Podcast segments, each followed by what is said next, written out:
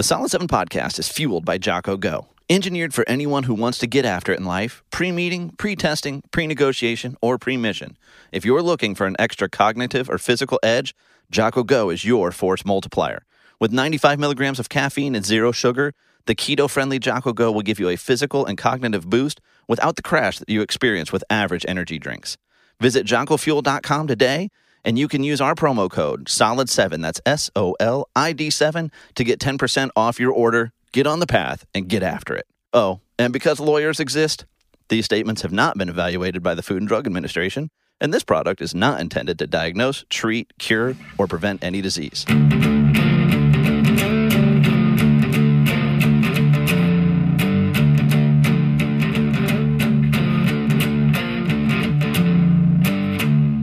Well, welcome back, ladies and gentlemen, to a Solid 7 podcast, a better than average podcast, if I do say so myself. Uh, Each week, we get together with a, a guest, talk about whatever's going on in the world that interests us. And uh, this week, I am pleased, nay, honored to uh, welcome Grant Warnicki to the podcast. Welcome, sir. Hello, hi. Hi, thanks. Uh, thanks for doing this, man. This came about really quick.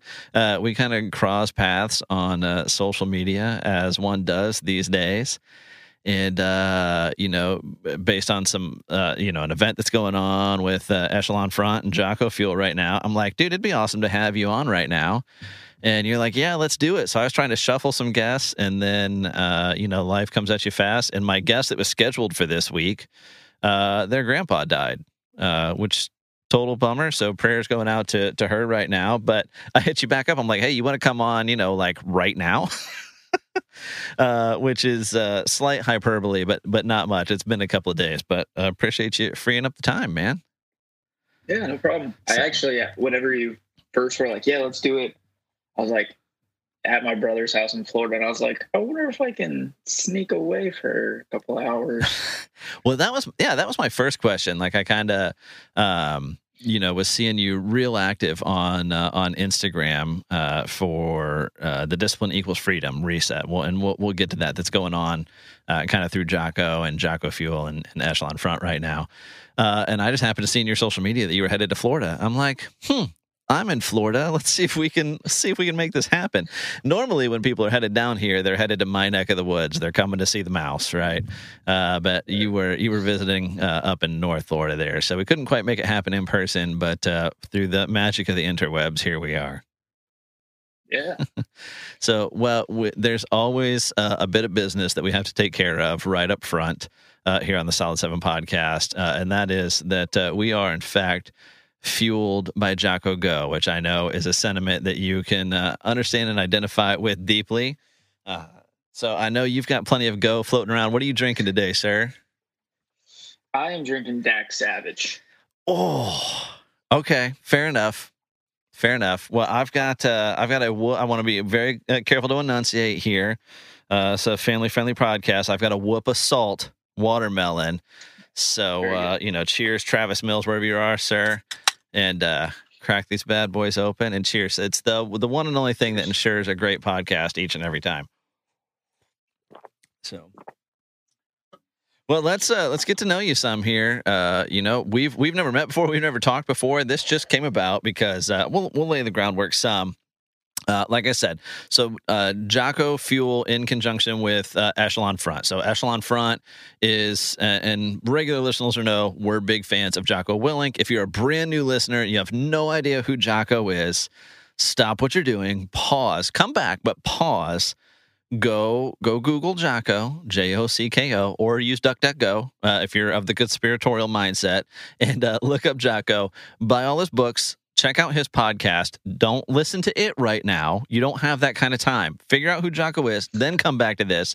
Then, then you can move on to uh, Jocko's podcast. But Ev- Echelon Front uh, is his leadership and consulting business. Um, that he founded uh, after he separated from the Navy, after he left the SEAL teams. Uh, and then Jocko Fuel is, of course, the uh, nutrition and supplement wing of uh, Origin USA. And of course, we're, uh, you know, ambassadors for Origin, ambassadors for, for Jocko Fuel. So regular listeners uh, will be no no stranger to that. So for the second time now this year, they launched the the discipline equals freedom reset. Um, you know, very cleverly in January when everybody is deciding they're going to be healthy and not fat anymore. So it's just that, right? It's it's a it's a month and uh, you're a little more familiar with this process than me, this this shindig than me. So correct me if I say anything wrong here, Grant. But uh, it's basically just a month of just kind of trying to build the habit of exercising some of these dis- principles of discipline in different areas that Jocko espouses all the time. So the the the getting up early and the you know eating right, working out, um, you know, spending some time, uh, improving yourself, honoring the fallen, just kind of all these different things that uh, are probably good to be doing in life, one one way or the other. And so that the kind of uh, participatory thing in this is, uh, of course, uh, if it doesn't if it's not on social media it didn't happen. That's how life works now. So for everybody participating in this and i think there's like 25000 people participating this year um, you you post throughout the course of this thing and you use their their hashtag def reset and you tag echelon front and you tag jocko fuel. And each week from all those posts they're drawing a winner for some prizes. Uh, and then at the end of the whole deal uh, whoever's posted the most i think is the metric there um, kind of wins the whole thing and it's like i don't even know like jocko fuel stuff for a year and you get to go out and meet Jocko and see the podcast studio, and you get to go to an Echelon Front muster. Uh, I believe the one coming up uh, in Orlando near me here. Um, so if you're doing this and you're following the hashtag, you just kind of start to see some of the same names and the same people. Uh, and and I kept seeing Grant, and that's that's how we connected. So that's and here we find ourselves now. But uh, before all that, uh, like who who were you, man? Like what what's your story? Where are you calling in from now? All that good stuff. Well, my name is Grant Warnicki Jr. I'm blessed to carry my dad's name. I'm 25 years old. I'm a firefighter in Johnson County, Kansas. Been doing that for about five years. Um, I also am a fire instructor. Uh, to be honest with you, teaching is actually probably my favorite thing about being a firefighter. So, um, right when I started being a firefighter, I was a pretty unhealthy, very overweight guy, uh, about 260 pounds, and about none of that was muscle. And for the last five years, I've just kind of, or six years, I've dedicated myself to trying to be healthier and and uh, just better overall in life. Had my trials and tribulations as everyone else, um, and uh, luckily last year uh, I was able to buy a house with my now wife. Uh, we got married in June, I went on a wildfire department or deployment, and then uh, yeah, so just been kind of hammering out. Right on, man. That's a quick summary of, of me. Yeah, yeah. Is uh is Kansas home? Like, is that where you you grew up? Is that where you've always been? Yep, always been here. Um, it's uh, I've moved around a couple cities within the same county, but I don't know if I'll ever go anywhere else. Uh, Superman's from Kansas, yeah. Yes. It's, it's important distinction there. I mean, it's, something it's in the water. It's actually kind of nice you say that because most people bring up Dorothy and a Wizard of Oz and tornadoes, but you know what? I appreciate the Superman comparison. Yeah, yeah. No, nice. Superman's definitely the the way to go with that. Now, I mean, in fairness, Lex Luthor probably also from Kansas. If you look at the way that plays yes. out, so you know, it's not all you know corn-fed American heroes. That's true even if they have a lot to of be, Lex Luthors here. even if they happen to be aliens. So what what led you to the fire service? Was this uh, kind of family tradition or what? Yeah, so my my dad's a firefighter uh, in a neighboring city, and just growing up my whole life, I thought that's what I want to do. Um, and so as soon as I turned 18, I became a volunteer firefighter. I started the schooling process, which takes about a year to get the the minimum stuff. And then uh, pretty much, I want to say it was two months after I finished schooling, I the department I volunteered for uh, hired me on full time, and I've been there ever since, uh, pretty happily. It's called I'm gonna I'm gonna rep them. Sorry, Do shameless it. plug. Uh, yeah. Fire District One of Johnson County because uh, they've given me so much opportunity in the last six years. Right on. Um, I'm a, a, driver now at one of our stations, uh, which is awesome. Love driving the fire truck. And then I also teach our high school fire science program. Oh, So- nice. Super super involved and super excited with the stuff we're doing there. So you're doing that like direct in the high school though? Uh, they come to one of our stations. Uh, We have this semester. I have nine students. They all come to the station, and I teach them there. That's awesome. Like, uh, what's Yeah. what's that culminate in for them? Like, is that semester long, year long? How's that work? It's a year long, um, and right now we're kind of in this weird transition period between the college classes and this high school class.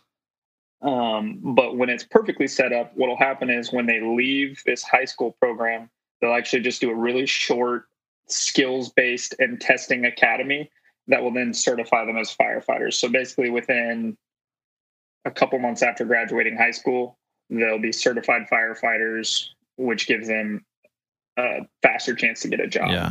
No, that's awesome. Uh, once upon a time, uh, several lifetimes ago, uh, I I dated a girl who uh, became a firefighter shortly after high school, and so back then, um, it was at least down here in Florida, the schooling was always referred to as fire standards. Is that like nationwide, or just kind of got a different name Uh, everywhere? it kind of just depends where you're at. We've always called it Fire Academy. Yeah. Um, but I think so. My wife is actually a firefighter as well, and I'm trying to remember what they they call her fire training academy the Foundry. So All right. uh, it just depends on who who you meet. Um, I'm laughing because I'm trying to think of uh, his name, John Crist. You ever heard of John Crist, the uh, comedian? I have Christian comedian got canceled a while back ago, went to rehab, now he's back. John's hilarious. Um, Mhm. and he does a bit on his Instagram um, where he drives around someplace like LA and he he reads out the name of a location and you have to guess if it's a church or a weed shop. Uh, and I think I think Foundry plays right into that. It's like, is it uh, is it a fire academy or is it a church? yeah. Ah, right on, man. So did you guys? I stick with Fire Academy. Yeah, yeah, yeah. Uh, Did you guys uh, meet in the fire service? How'd you meet your wife? Uh, I'm gonna I'm gonna tell you it's a little it sounds scandalous.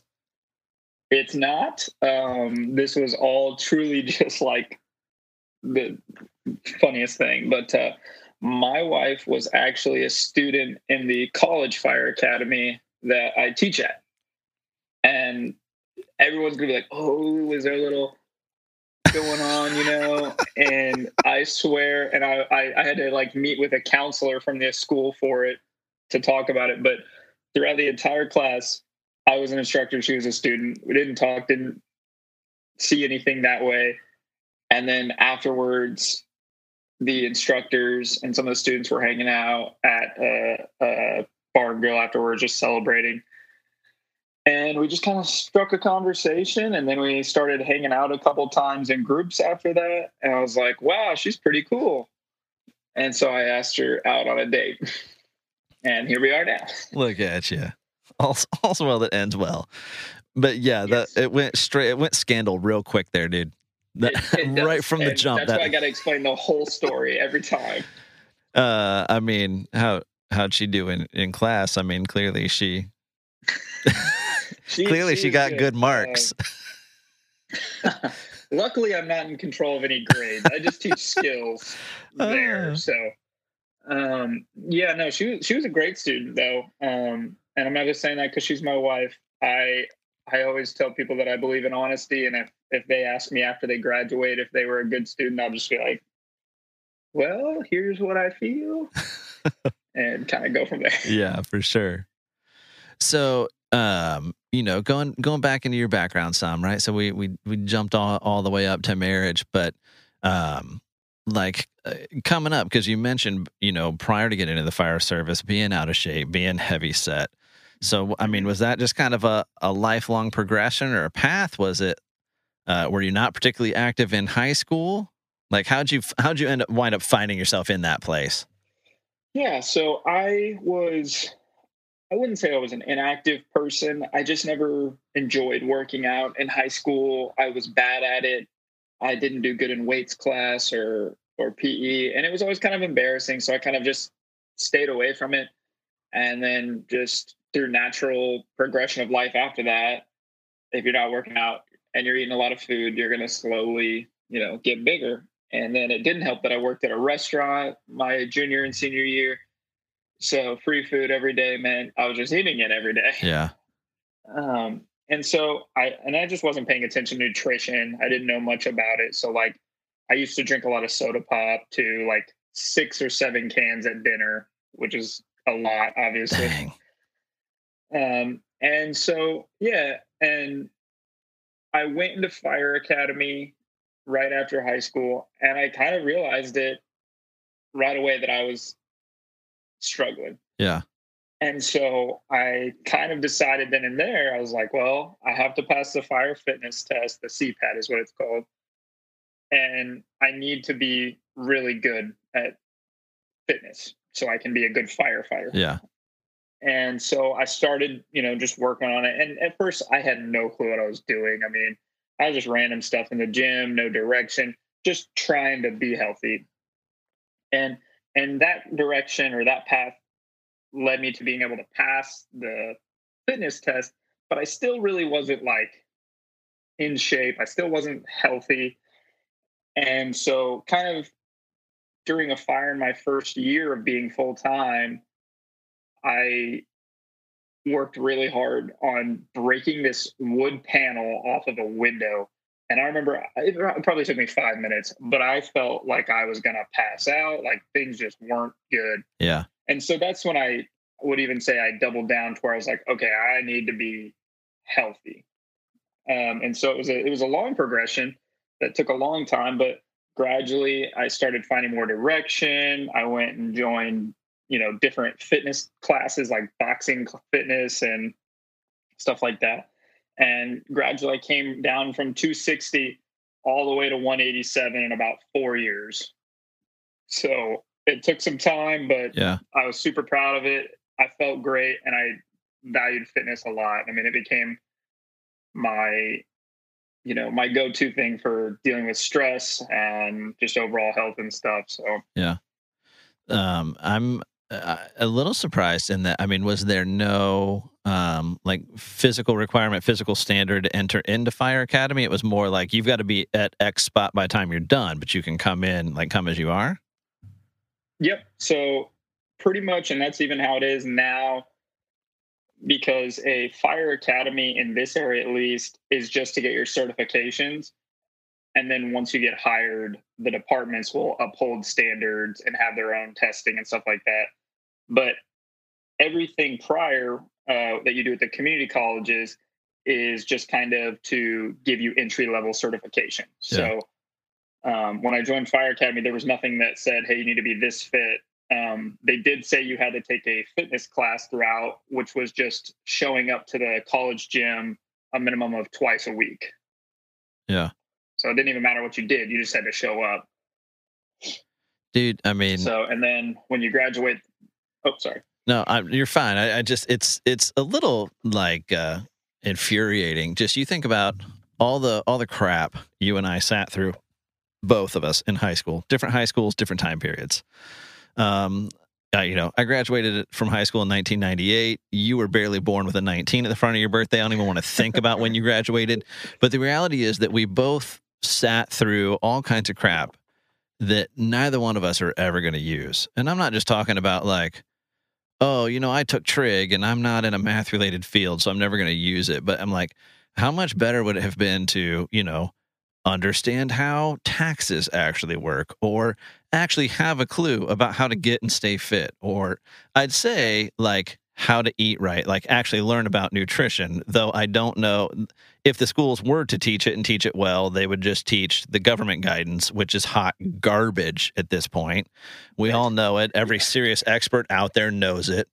Um, you know, I was just seeing like Joe Rogan, Andrew Huberman, all kinds of people posting today uh, about this new gra- graph of government guidance out that literally ranked Lucky Charms healthier than steak like shredded wheat healthier than like uh, just this insanity. So I, you know, I don't think government schools are really where we want nutrition taught. It's just, uh, you know, so much time wasted on absolutely useless garbage to actually living life and being happy and successful.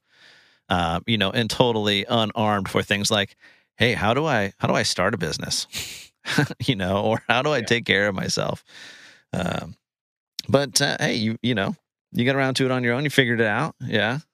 So Yeah, I, I mean it's it's cool because in the modern fire service they do take health super important once you get hired. Um, right now, I don't know a fire department that doesn't have some sort of wellness uh, benefits. To where it's like if you do X, Y, and Z, you get gift cards at the end of the year. Like that's what our department does. yeah, um, if you can show that you're putting in the work and you're a healthy person and you do your yearly physical with all the blood work and all that and it shows good then you get rewarded for that and i think that's awesome Yeah. so Uh, well, it's funny too. So my back my background isn't law enforcement, but it's law enforcement adjacent. In that I spent a significant amount of time uh, when I was younger as a police explorer in the town that I was growing up in. Um, I've always had uh, you know sworn officers close to me, either friends, friends of the family. Uh, my sister ended up going into uh, used to be able to call it dispatch. Uh, now we, you call it communications to sound nicer. I don't know what you guys call your dispatchers up there, but she actually married another uh, a dispatcher who who had been a firefighter himself before a roadside accident, and then uh, he's he's she's out of it now. She, he's still doing that. Uh, so I do ride-alongs as an explorer all the time. Like every time they'd let me be in a car, I'd be out. And so, of course, I learned all kind of cop jokes for the firefighters showing up to the call looking like they just woke up because they had just woken up, or jokes about waxing trucks or rolling hoses. Uh, but it does seem like the uh, you know the typical you know 24 on, 24 off, or 24 48. There's a, you know a few common schedules in the fire service does, uh, and thankfully so, because I think it's important for you guys allow time for maintaining that that fitness that you know when it's when it's you that needs the rescue you you're thankful that your your firefighter had time you know to uh, to swing a kettlebell around spend a little bit of time on on a treadmill. And Yeah. I, I feel like i've seen that even just passing by uh, you know our local um, stations right up the road from my house thankfully. And uh, but when you ride by like you can see through the windows upstairs like they've got a full well equipped gym there that you can see just you know we we pass it riding the bikes to the park with the kids um, and regularly see those guys in there getting after it which is awesome and gu- guys and gals in deference Yeah, to your wife guys and gals in there getting after it. Yeah.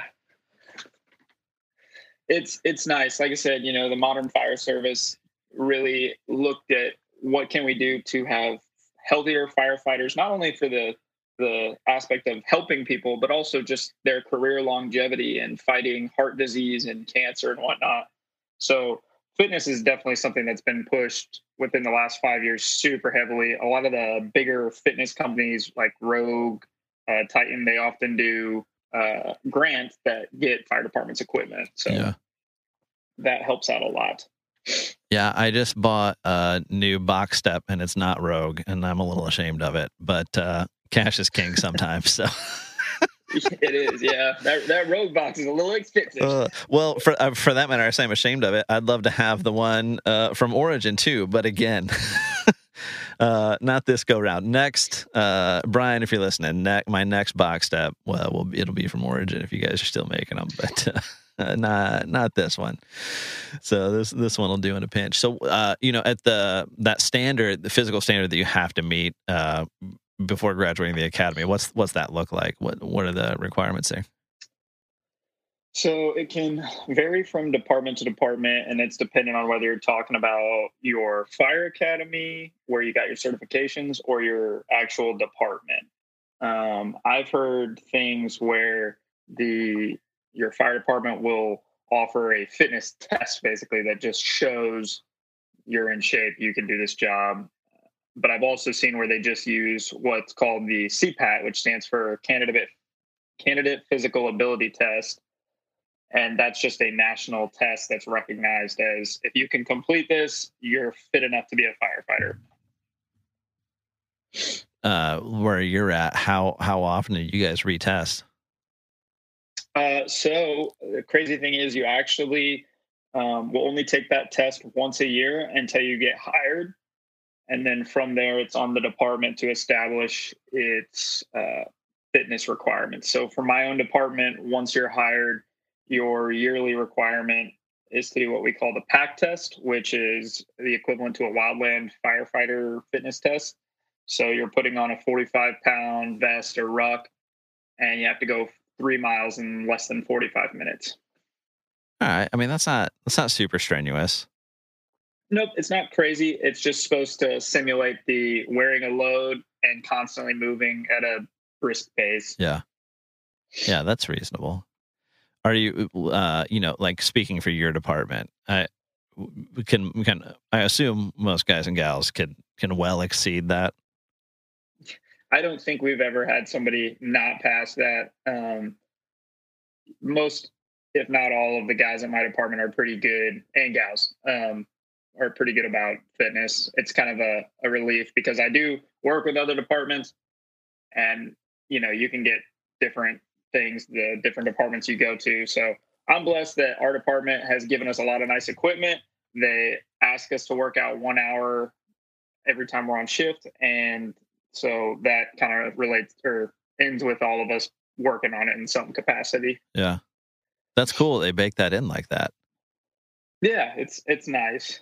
What do you think the the difference is? Obviously, you can you can kind of only speak to one side of it. Um, but you know, law law enforcement and fire service both traditionally, and it varies by area to area. You know, tend to have um, you know professional unions involved in the mix some some way, shape, or form there and uh, it just seems like on the law enforcement side that union influence has really driven things away from you know being able to have any kind of reasonable physical standard. I mean i think we we all at one time or another and sadly kind of regularly these days we'll see and i'm not painting with too broad a brush. Obviously this isn't everybody. This doesn't speak at all to uh, like the the law enforcement guys that i that i have on the podcast regularly.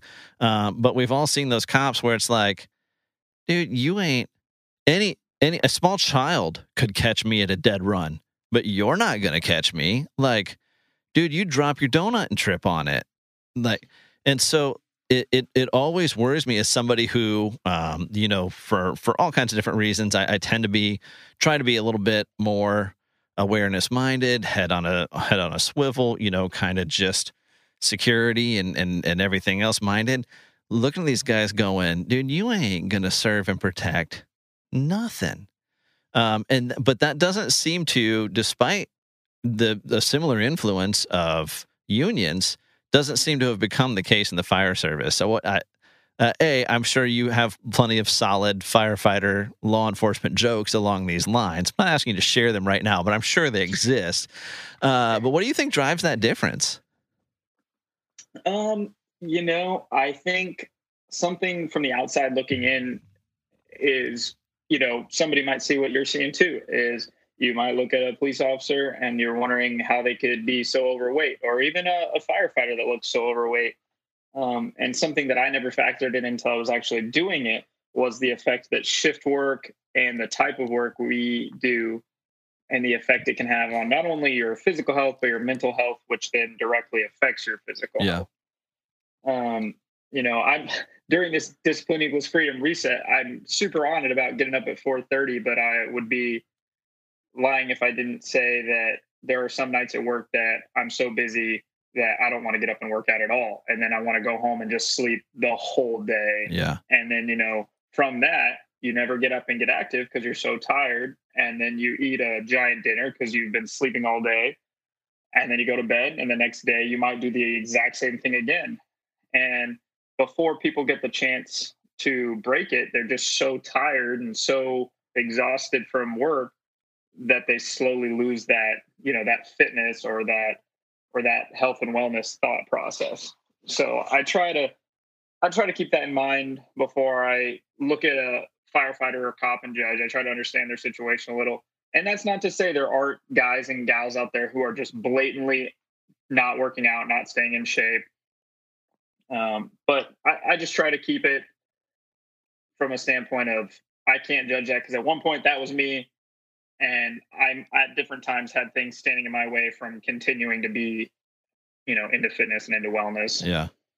Yeah, I, I know I've heard Jocko talk about before, uh, and I've discussed this um, Oh, we've talked about it on here with uh, uh, one of our regulars. We call him uh, Mike Redacted, but he's a lieutenant, uh, law enforcement officer. He's he's still active duty and around, so we just we just leave his last name as, as redacted. But you know, I've heard Jocko tout. He thinks um, you know part of the solution to some of the challenges we see with policing these days is a lack of training, and he'd love to see uh, you know a ratio of like twenty percent training to to eighty percent service um, which is one of those things that's very easy to say, much more difficult to implement for you know for from staffing to expense and everything. But you know what i never saw with at least the department that i experienced directly uh, you know uh, as a police explorer tangentially through my sister and everything is um, like they they built a new it's old now but they built a, a new pd then and built in a great um, new gym in it.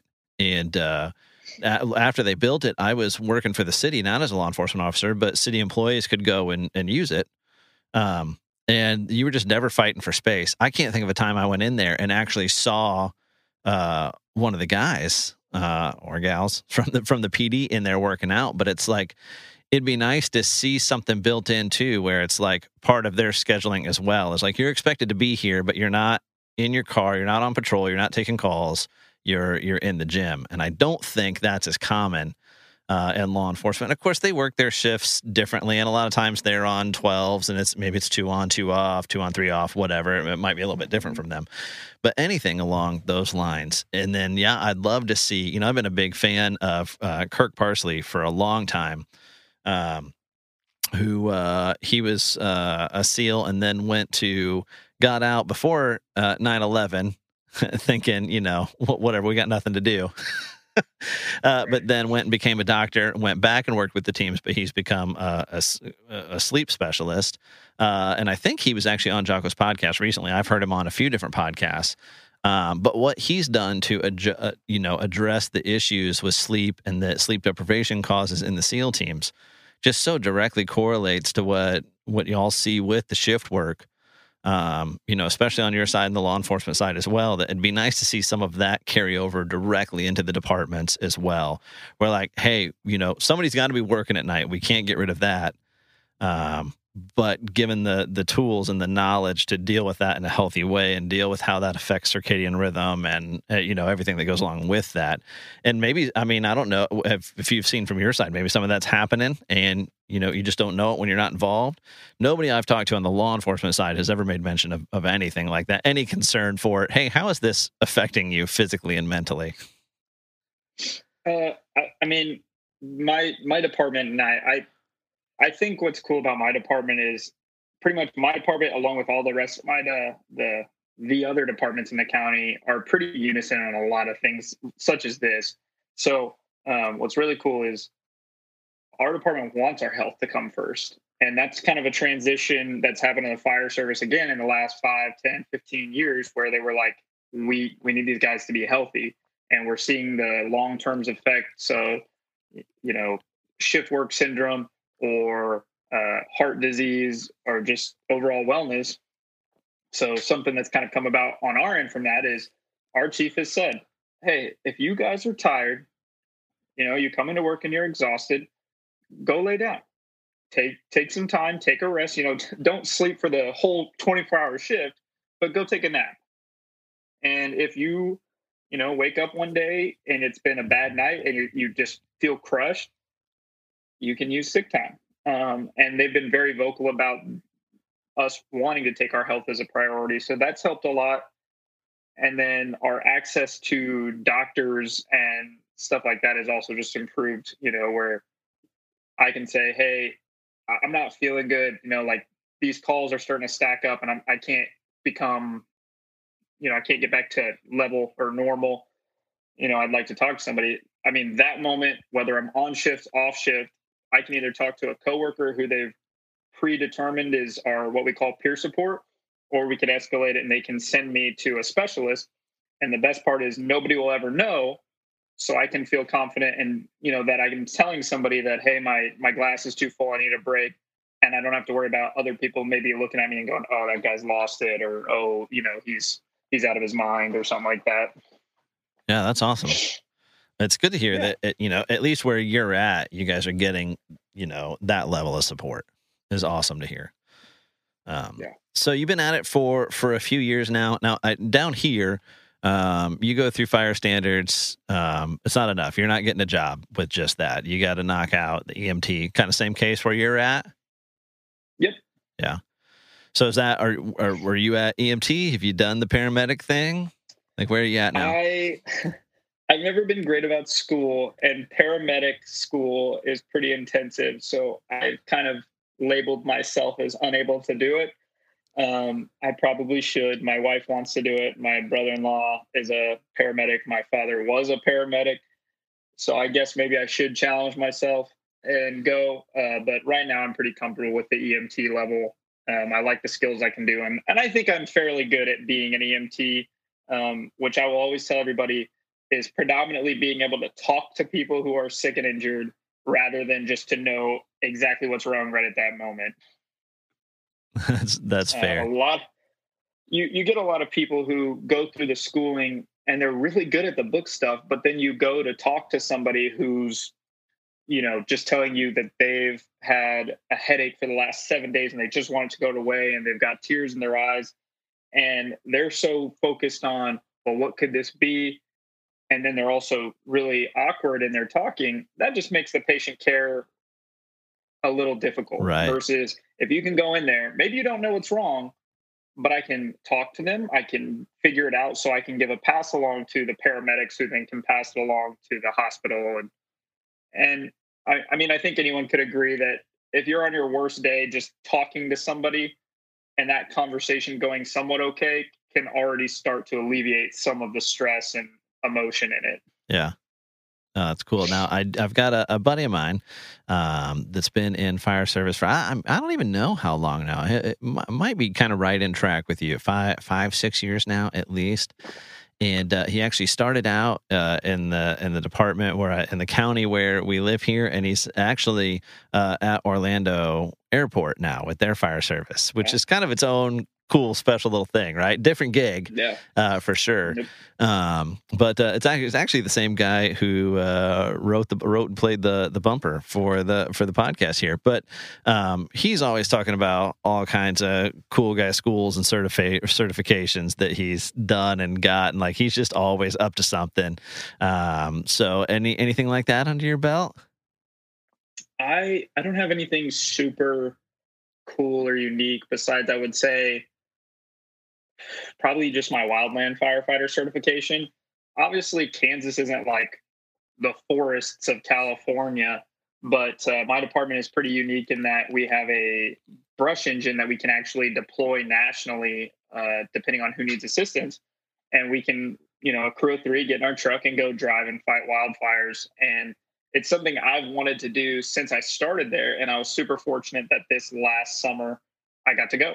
Um, so that that was an incredible experience, and I think that you know there's people who are like, "Oh, I'm a tech rescue guy," or "Oh, I'm a hazmat technician," and I think those are really cool, um, and those are something I definitely like to do. But I think wildland firefighting, coming from a structural firefighting standpoint, is like one of the most humbling things I could have possibly done because right before it, I was like, man, I'm in shape. I've been rucking. I've been doing all this stuff. And I will tell you 15 minutes of Sawyer work, which is the ch- working the chainsaw. And I was just doing small, I mean, nothing more than this big was exhausting. Yeah.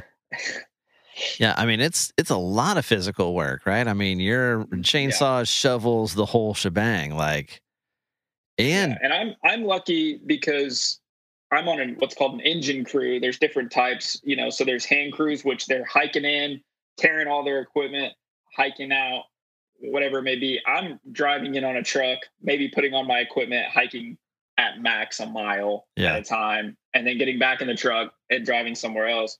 So there's definitely some people, a lot of people who would be escalated far above me on that. well, and then there's the real sadists who who jump in. Those guys are wild. Those guys and gals. Dude, it the the wildland stuff is sketchy just in that even just you know the few stories and stuff I've read like I feel like a wildfire is something or a forest fire or whatever I'm supposed to call it to to sound like I know what I'm talking about. Um kind of sneaks up on you in the way that like a tsunami does. Like I don't know about you, but every time I've seen footage of uh, a tsunami, like Uh, I can't remember what that bad one was a while back ago, but uh, I'm just like, it just doesn't never doesn't never look like the water's moving that fast. I'm like, well, how about you just climb a couple of steps and get out of the way or something? But it's just super deceptive at any distance, and actually moving with a lot of speed and a lot of force and whatever. And uh, you know, some of these forest fires and wildfires will just book. And so, like guys like you will be in a spot working where you think you're a okay and ahead of this thing, and Yeah. you know a butterfly flaps its wings somewhere, and all of a sudden, you know, y'all got to book it, you know, to get out of the way. it's i will say that i wish more people could understand pretty much exactly what you said that just as the weather can change in the blink of an eye that's the fire conditions can also. And so you have the fire but you also just have the danger of the operation itself. Um, this fire that i was assigned to was actually pretty much out when we arrived but we saw some crazy fire behavior within what we would call the unburned crown fuels um, so basically, the fire had moved so fast that it only burned off what was on the ground, and you still had all the trees that were full above it. And we were assigned to kind of manage this bowl in a valley that the ground had burned, but the treetops had not. And they were having a problem that once a day at about like three o'clock, one of these trees would torch off from the heat on the ground. And we wanted to make sure that that didn't escape the perimeter. And so, you know, you a new guy like me arrives to this fire, goes, it's mostly out. Like, what are we doing here? But then I got to see like just how crazy the fire behavior in a area that was considered already contained could change everything. And that fire actually at one point on the most perfect storm of a day did a bunch of trees flared up, spotted out, landed outside of the perimeter, and we had to rush to go put it out. And so it's just like that in that moment of time we're like, oh, we're in a fire that's contained to now there's potentially an uncontained fire within a 20 minute window. Um, and then you just also have the the hazards that are present after a fire's already burned through. You know, the trees that are mostly burned that are starting to lean, and you're walking, and all of a sudden one falls. Or uh, this this one almost caught me, but uh, those tree stumps burned down to the ground. You know, four or five feet.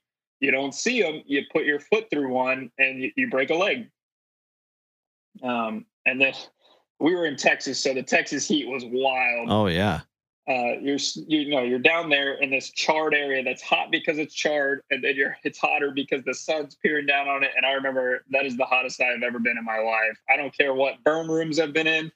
You could not tell me I've ever been hotter than standing there. So but and I mean, you know, before God and the listeners, you got to be honest here. Have you ever felt more cool or manly in your entire life than being kitted up, like soot on your face, working a freaking wildfire in Texas, in God's country? it did feel good. I, I enjoyed it. I had a blast. I obviously would never uh, want fires to do the devastation that that did. I, I don't even want them to exist. But the opportunity to respond to them is is truly awesome. And yes, I did feel super cool in the moments that I could stop and take a breath and like you know like be like whoa. so I remember there was this we we kind of snuck away to the edge of our zone that we were patrolling because the neighboring zone had airdrops of water coming in and we watched airdrops for like 30 40 minutes just these tankers just coming in dropping the water listening to it on the radio and i was like this is the coolest job in the world Yeah. Yeah, dude, what I mean, what those pilots do, that's amazing stuff in and of itself. Like it is yeah dude it- and i mean when they're just snagging water off of waterways like okay like a helicopter's dropping a bag down there scooping up water okay whatever dude but these guys just like skim water and then can go put it on target and they're flying through crazy updrafts and stuff uh you know like and then you know out in california the guys that are doing that in these massive airliners it's Yeah. insane. On my incident or the incident i was attached to it wasn't mine but i didn't start it. and i didn't even I, I didn't know what it was at the time but there was actually a small jet circling the whole thing that was basically i forget what they call air boss maybe? Uh and I, I just thought it was awesome. They spent the whole day just circling conducting those air attacks and i was just like this is wicked. So you had this one plane circling and then we had what's called seats, which are single engine air tankers. They're kind of the equivalent of a crop duster for wildland firefighting. We had three or four of those. Yeah, I was gonna say. like in a line, just I drop, know- drop, drop. It was awesome. Yeah, I was gonna say I actually know what a seat is, but only Oh. because I have a five-year-old and I've watched the Planes sequel. Um, I don't even know how many times. So I have watched Dusty Crophopper learn to be a seat. Heck yeah, Uh, hey, that movie holds up. It's legit. It's a good movie. I like it. I love them.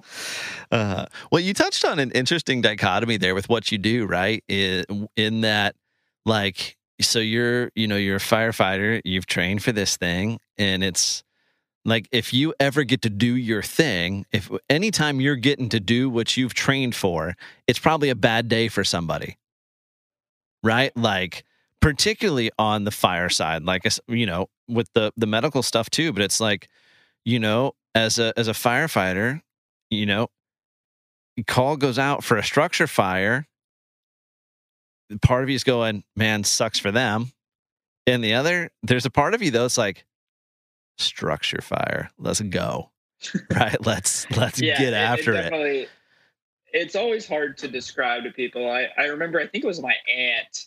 I, I came home, went to a family gathering, and the previous day I had gotten a fire, and I was telling everyone about how the the awesome stuff I got to do and what I got to see. And she goes, "But don't you understand that somebody just lost their house, somebody lost their possessions, and and you're kind of celebrating that?" And I said, "You know."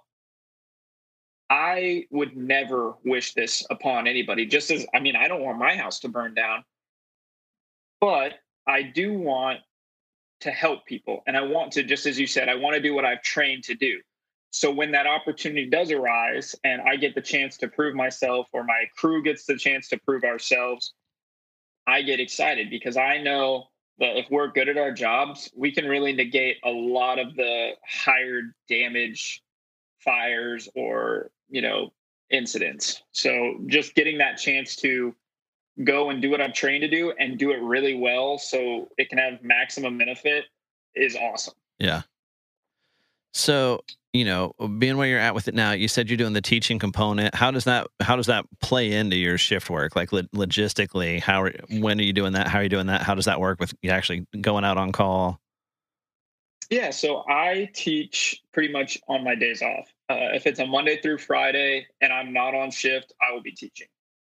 It's a two hour, my high school class is two hours. I'm there for about three, just set up, pre- preparation, and then clean up afterwards. And then when I teach at the college, it's in the evenings for about four hours. So I kind of, I can teach whenever I want with the college. I just sign up for shifts whenever they need instructors. Um, but I am the primary instructor of our high school program. So if I'm off and it's a weekday, I'll be teaching that. Very cool. I, obviously, there's got to be some sort of rotation with that. Then, how's that work? I have, I'm very lucky. I have two other uh, firefighters who act as instructors on the days that I'm on shift. Very cool. And then you said you're you're driving now, so I mean, I assume that's self-explanatory. Yeah. So, I mean, there's like a million names out there, and whoever you ask will like tell you what they are. So, like, some people will be like, well, I'm an engineer, or other people will be like, I'm a chauffeur. They'll say with that accent. And then uh, there, there's fire apparatus operator, driver operator. I've just always kind of called myself a driver just because it was quicker. Um, my department doesn't officially have a a rank or a position labeled as driver. It's just kind of the the situation you you're in with your crew. So right now I'm with a captain, and then I'm the primary driver, and we're teaching a younger firefighter to be a driver as well. And then him and I can alternate, or if he wants to drive and I don't, or vice versa, we can do that. Yeah. Uh, you have a you have a legit fire pole in your station. No. Um, what a those are rip off, man! Well, I only have a one floor station, so we'd have to jump up to slide down. but uh, they're actually kind of phasing out. I've had the opportunity to go down one. They're kind of risky. I'm not even gonna lie. Like, probably gonna get a bunch of hate from other firefighters. But the one time I slid down, I looked down the hole and I was like, "This is 30 feet, man. Like, you are. What if I fall?"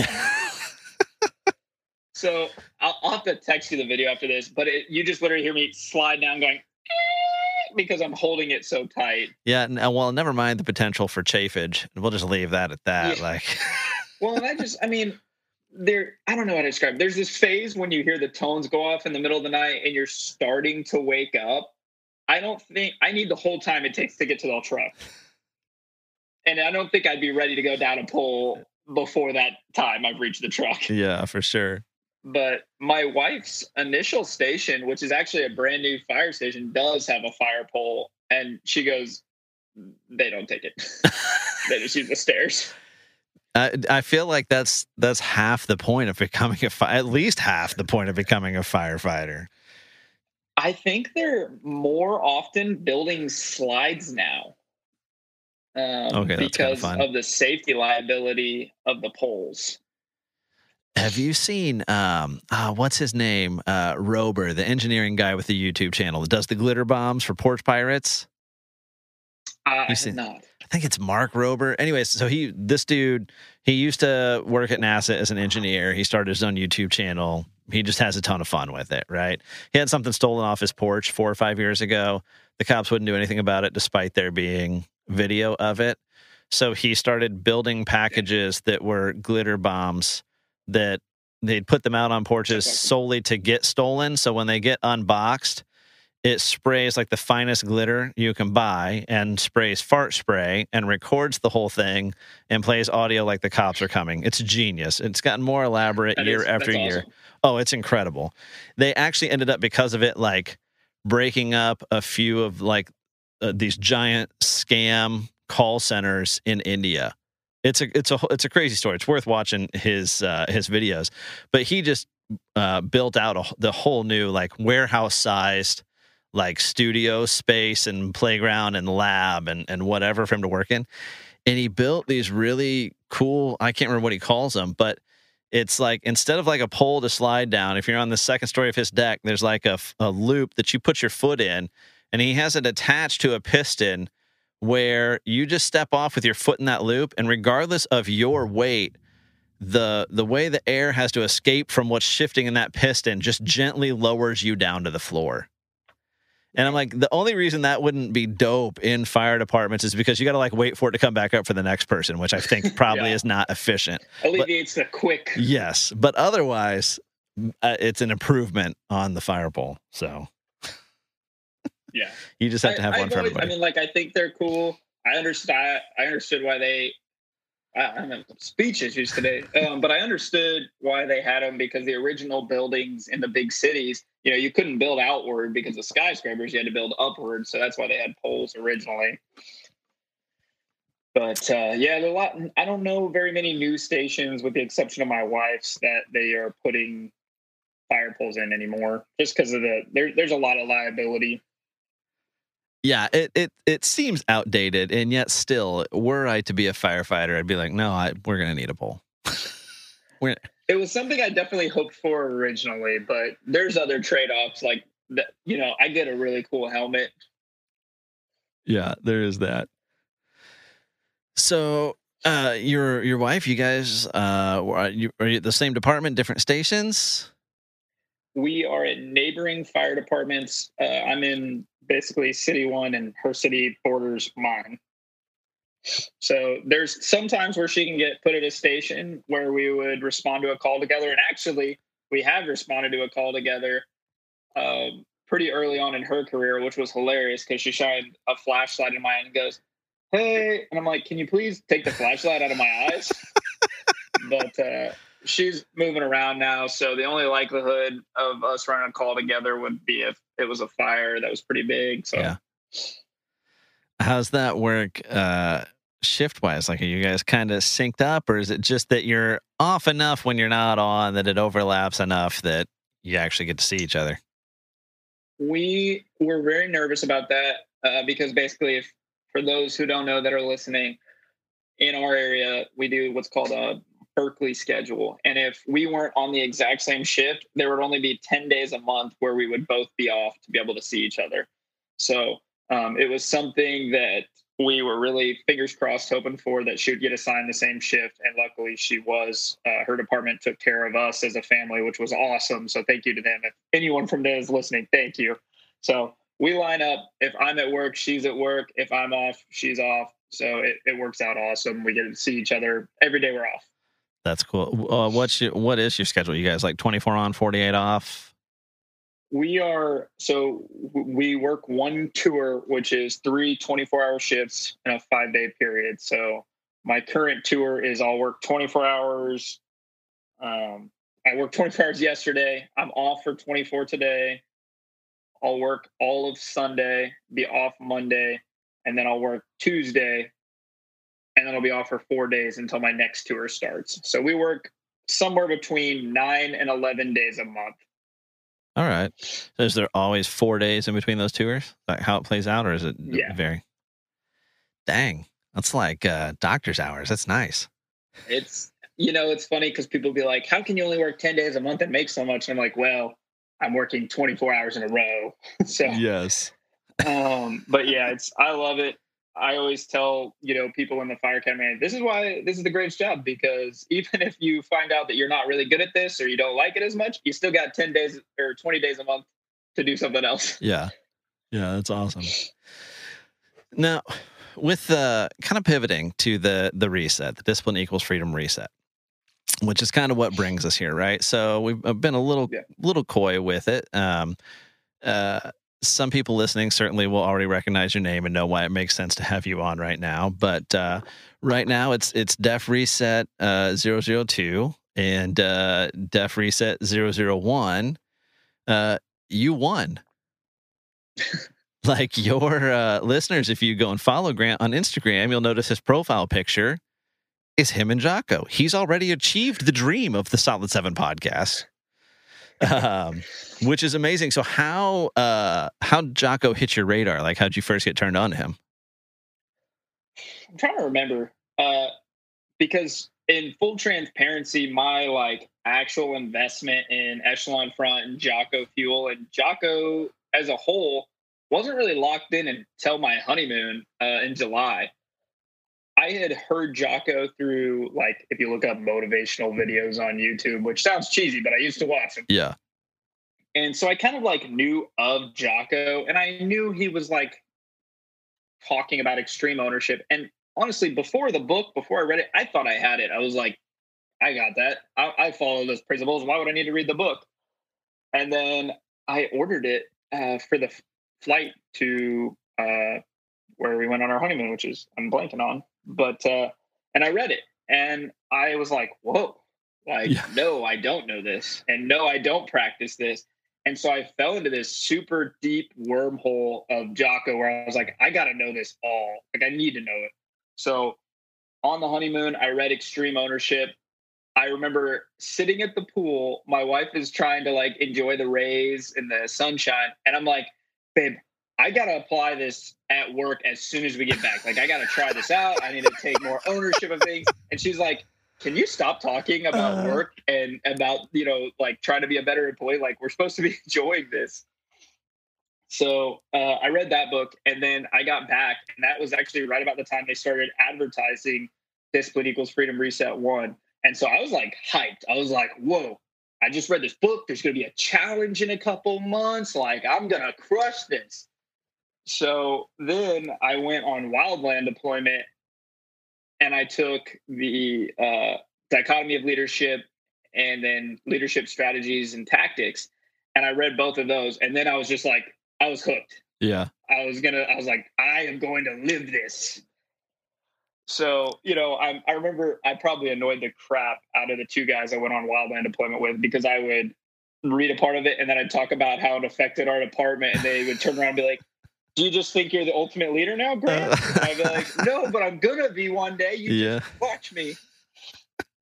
So and I remember if you actually like not even trying to get people to follow me, but if you were interested and you went to my Instagram and you go to all the way back right before the reset started, I was already using the hashtag because I was like, I'm ready to go. Like I got all this knowledge, I'm ready to freaking get in here and I'm gonna be disciplined at everything.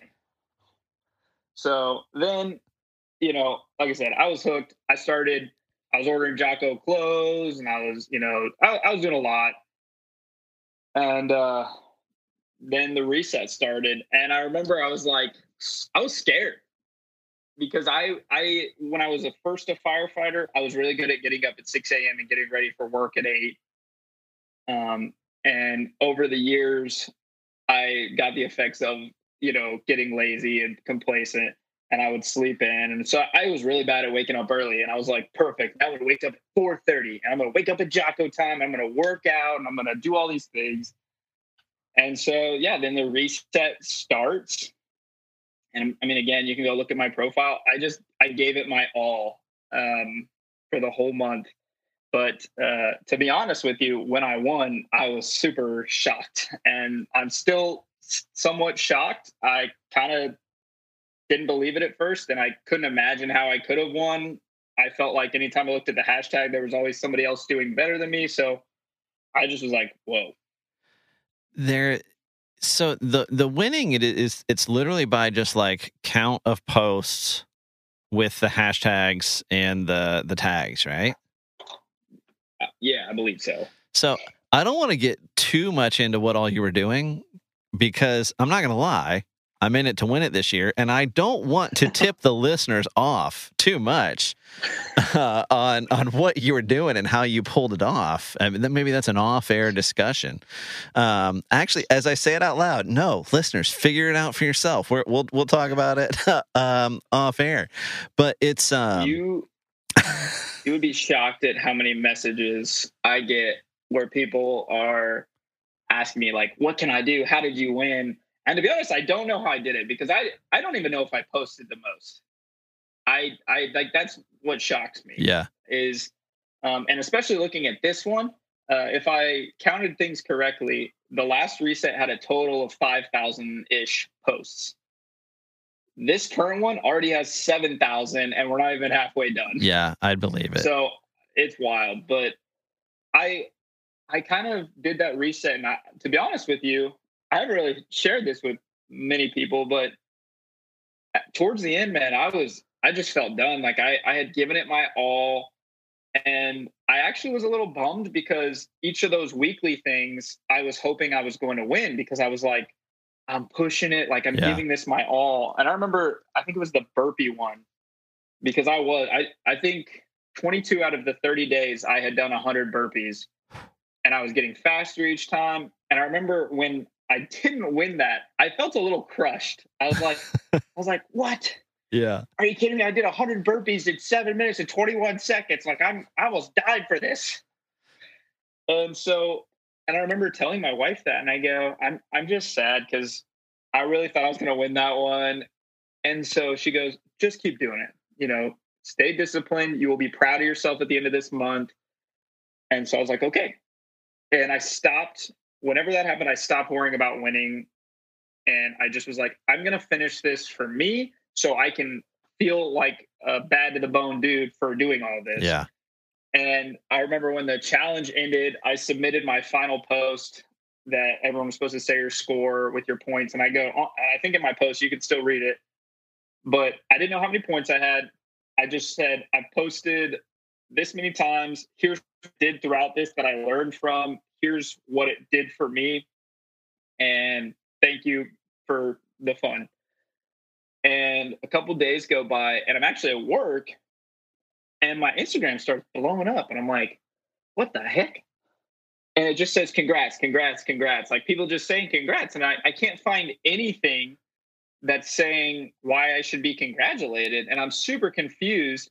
And on a whim my buddy goes why don't you check like your spam email and sure enough, in my spam email is my notification that I have won.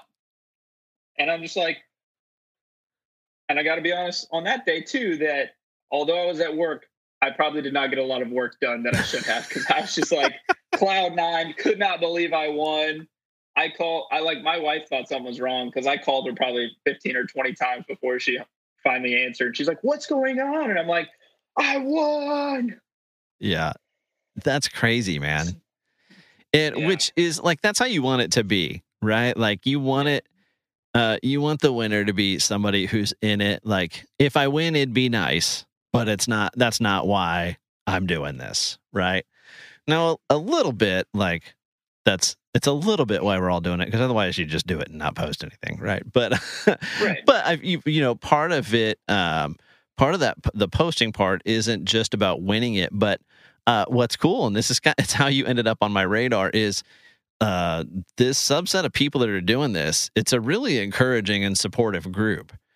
Right. And so it's like, I'll, you know, I'll be scrolling through like the hashtag posts and you'll be hard pressed to find one that you haven't like clicked like on or commented on. Uh, right. Which I don't know if you're just a natural born encourager or now you feel like the weight of being like the OG winner. and, uh, you know, you just got to step up and be there for everybody. Um, but it's cool in that to see people that don't know each other, but everybody just kind of about this same thing for this period of time. And there's a lot of support out there and there's a lot of encouragement out there. Um, you know, so the posts do serve a purpose other than just, uh, you know, I'm going to rack up points to win this thing. Yeah. I so this time around was funny because I remember I, I kind of still talk to some of the people from Echelon Front that I made connections with um, who've just tr- let me just say for anyone who's listening who hasn't looked at a company or hasn't looked at Echelon Front and might think, oh, they're just a big company, they don't care, they're just money. I will tell you flat out that that's just not true. The the three days I spent at the muster, the time leading up to it through emails and phone calls and texts, and ever since then, I have to say that is and, and Jocko Fuel, that is some of the greatest people I have had the pleasure of interacting with. So, um, but I was talking with them, and they were kind of like, "Oh, are you going to do this reset?" And I was like, "I kind of feel like I have to. Like I'm the defending champion. Like I can't not do it and Yeah. just look like a chump." Yeah, yeah. but and then I, I told him I go, but here's the problem. I can't win it. So there goes half of you know, half of that little bit of motivation. And they're like, what do you mean you can't win? I go, let's be real. It would be a PR nightmare if I won two times in a row. So, you know, I said, I'm gonna give it my best effort. I'm still gonna participate. But I think my role in this one is to encourage others because I, I think through this challenge, people actually understand what they can accomplish, like truly accomplish once they focus. Yeah. So I made it my mission. I was like, I'm going to check three times a day. I'm going to just search Def Reset and I'm going to scroll and I'm going to like and comment and interact and not just like a copy paste. Like a lot of somebody actually asked me, they go, Do you just copy paste good morning trooper on those?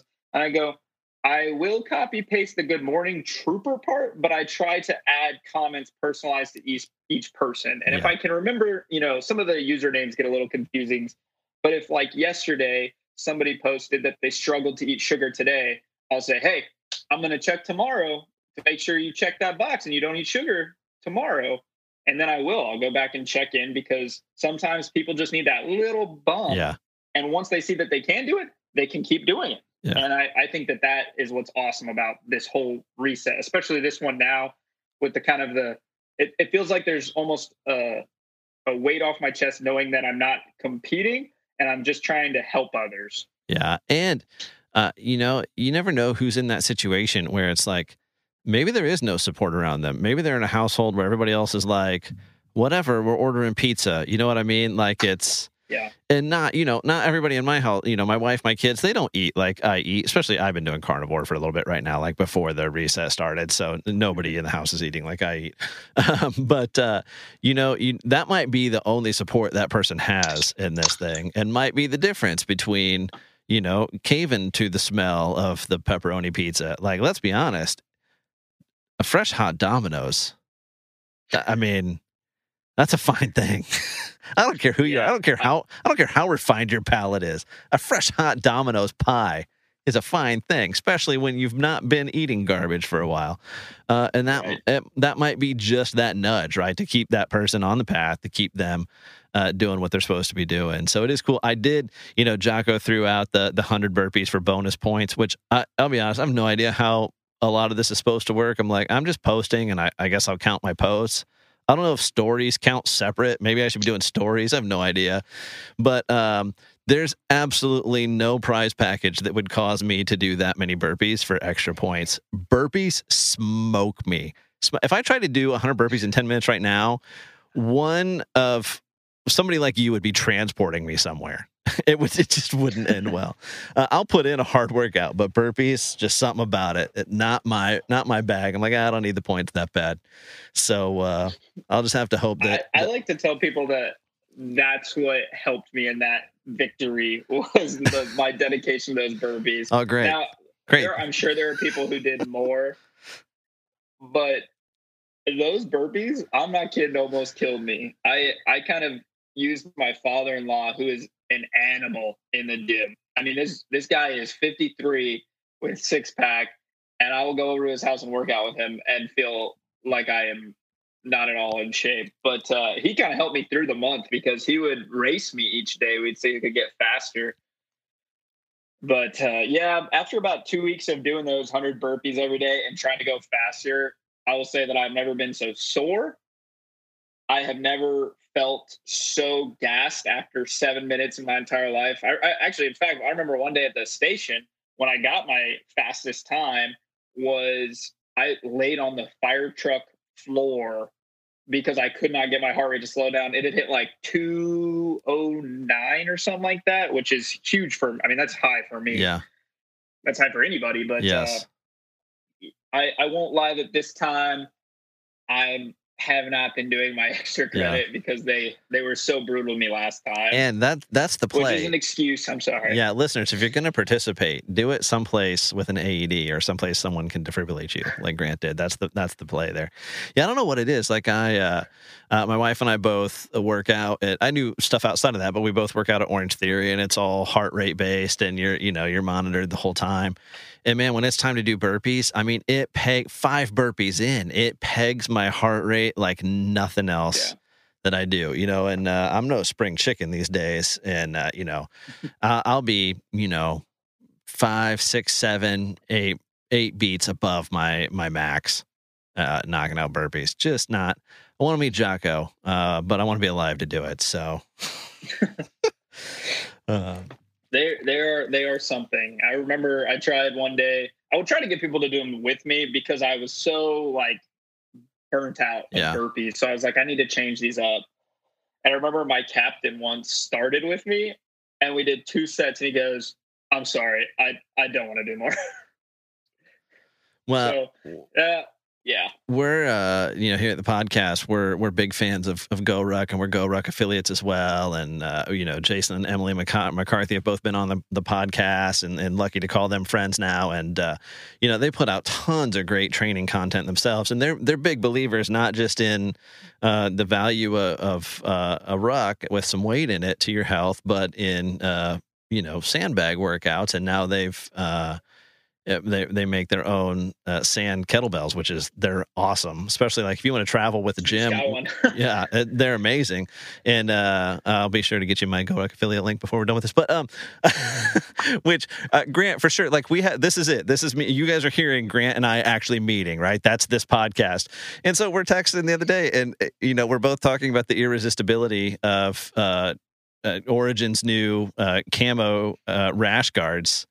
Um, and so like, you know, we're talking about he's like, I don't even care about the like the discounts and stuff. Their stuff's just awesome. I'm like, right, but also having a promo code is super cool too. And dude just he pops on. Not only does he go on and buy his rash guard, you're you're welcome, Pete, you're welcome, Brian, you're welcome, Jocko, putting your kids through college. Um, but uh he, he used my my promo code, which is what you should do, listeners. SOLID7, 10% off it. You you know, and the podcast gets to wet our beak a little bit. You can't you can't beat it. It's as American as it gets. Um, but uh, GoRuck. firm, uh, firm believer in Origin and GoRuck. I have two pairs of Delta 68 jeans. I don't hunt, but I have a lot of Raptor camo. Dude, it just looks yeah. awesome. I, I I mean, Well, you can't. I mean, like, I just think it's cool, especially in this modern time. Wearing made in America stuff is awesome. yeah, And then not only is it made in America, but it's actually like an awesome product. Like, yes, I got giant thighs. So finding jeans is always a nightmare for me. And these were the first pair of jeans that I put on. I'm like, I could wear these to do anything. Yeah. I could I could work out in these jeans. They're awesome. Yeah. for the record, Solid Seven may be sponsored, but I am not. So that's just honest testimony right there. Uh, which is crazy. I feel like at this point you should be like a sponsored athlete or something. I'm, I know they do stuff like that. So I so super embarrassing. I re, I like wanted to, and that was kind of my goal. This Def Reset was I'm gonna get their attention, and maybe I'll get to be an ambassador by the end of it. And I told myself I was like, I'm gonna wait until the end of the month when I've built my following and I've done a lot of posting. And then three days ago or four days ago, I gave in, and I just I sent the person I know at Origin a message, and it was like, "Hey, um." can you help me become an ambassador? and he said, I'll do what I can. And I was like, works for me. that's uh, no 100%. Yeah, you should be. I'm sure. I'm sure that'll come through, man. I Uh, just, I, I frequently say, people were like, oh, are you drinking Jocko Go? And I'm like, yeah, use code Grant for 10% off at checkout. And they're like, actually, and I'm like, not yet. but until then, solid seven, SOLID seven, seven. that'll get you your, your 10%.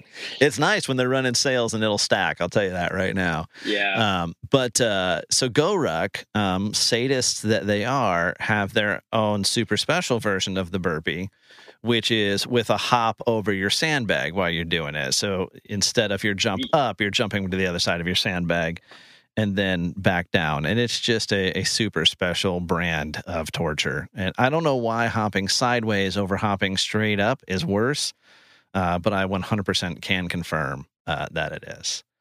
that sounds awful. Yeah. But you know what? I'm going to try it tomorrow now. Yeah. You you know there's, what else? a, there's a sandbag at work, and I don't know how much it weighs, but I'll give it a shot. Yeah. Well, they also were on a big kick for a while. Uh, you'd have fun with this one of the the 60 for 60 or the 60 by 60. Did you see that? I did not. So it's with a 60 pound sandbag, 60 seconds on the clock. Um, and you're, I'll, I'll, I'll find the video and send it because I can't remember the complete movement. I can't remember if you were going to down, like you were cleaning it and tossing it over the shoulder and then flipping around and doing it again. I can't remember if there was like a burpee built in there. I'll send it to you. I'd be interested to see your, okay. Um, Yeah. My score is nothing to talk about. Uh, it's we're I mean we're not going to discuss it in any type of recorded setting, uh, but I, I bet you you'd have some some fun with that. So all all kinds of good fun, good loving to be had uh, with with GoRuck too. So so you you find out you win, you get the email, then like what's next? Like what's what's the experience of the winner? How's this go down for you? So right away, I'll say this. I, I was like a, a kid in a candy shop just thinking about winning. And so, you know, I wouldn't reach out to them. They they said the email, message us on Instagram to get everything set up. And I remember I like typed out a message and sent it to my wife and was like, does this sound good? Like I don't I want to sound super appreciative and grateful, you know, but I don't want to look like a you know, a, a kiss, you know, I don't want to look like I'm kissing up to them. So I sent out I sent this message to them and I remember like I kept checking my phone like every two minutes, just like waiting for them to respond. And I was super excited. And when they finally did, you know, it was it felt like almost like a honestly a VIP VIP treatment. So, you know, they messaged I won, you know, basically September 3rd or something like that was when I found out.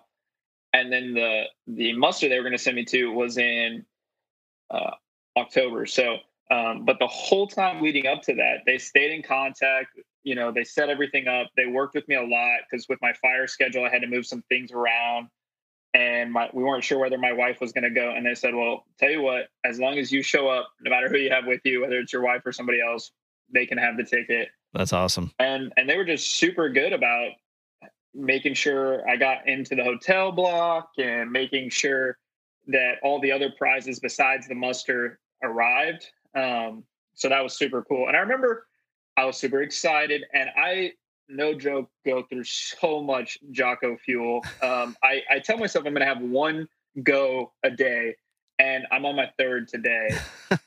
so I go through a ton. So whenever they said they were sending me the prize pack. I got really excited. I was like, finally, I'm going to alleviate something on my budget. And I think like maybe a couple weeks had gone by since I'd won. And I was like, super nervous. I was like, I'm just to ask if if I gave my address correctly and everything was going right. And I messaged them and they're like, oh my gosh, we're so sorry. Something got lost in the mix. And then they like two dated. so I kind of like pretty much instantly after that, you know, and I so I had a huge like I was like, this is awesome, super respectful of them, and I couldn't be more grateful. So that time leading up, they were just so cool. Um, and I have to shout her out. Uh, her the the woman who I uh, interacted with uh, Echelon Front with, her name was Lauren, and she's super nice. And we're actually friends now, which is even cooler.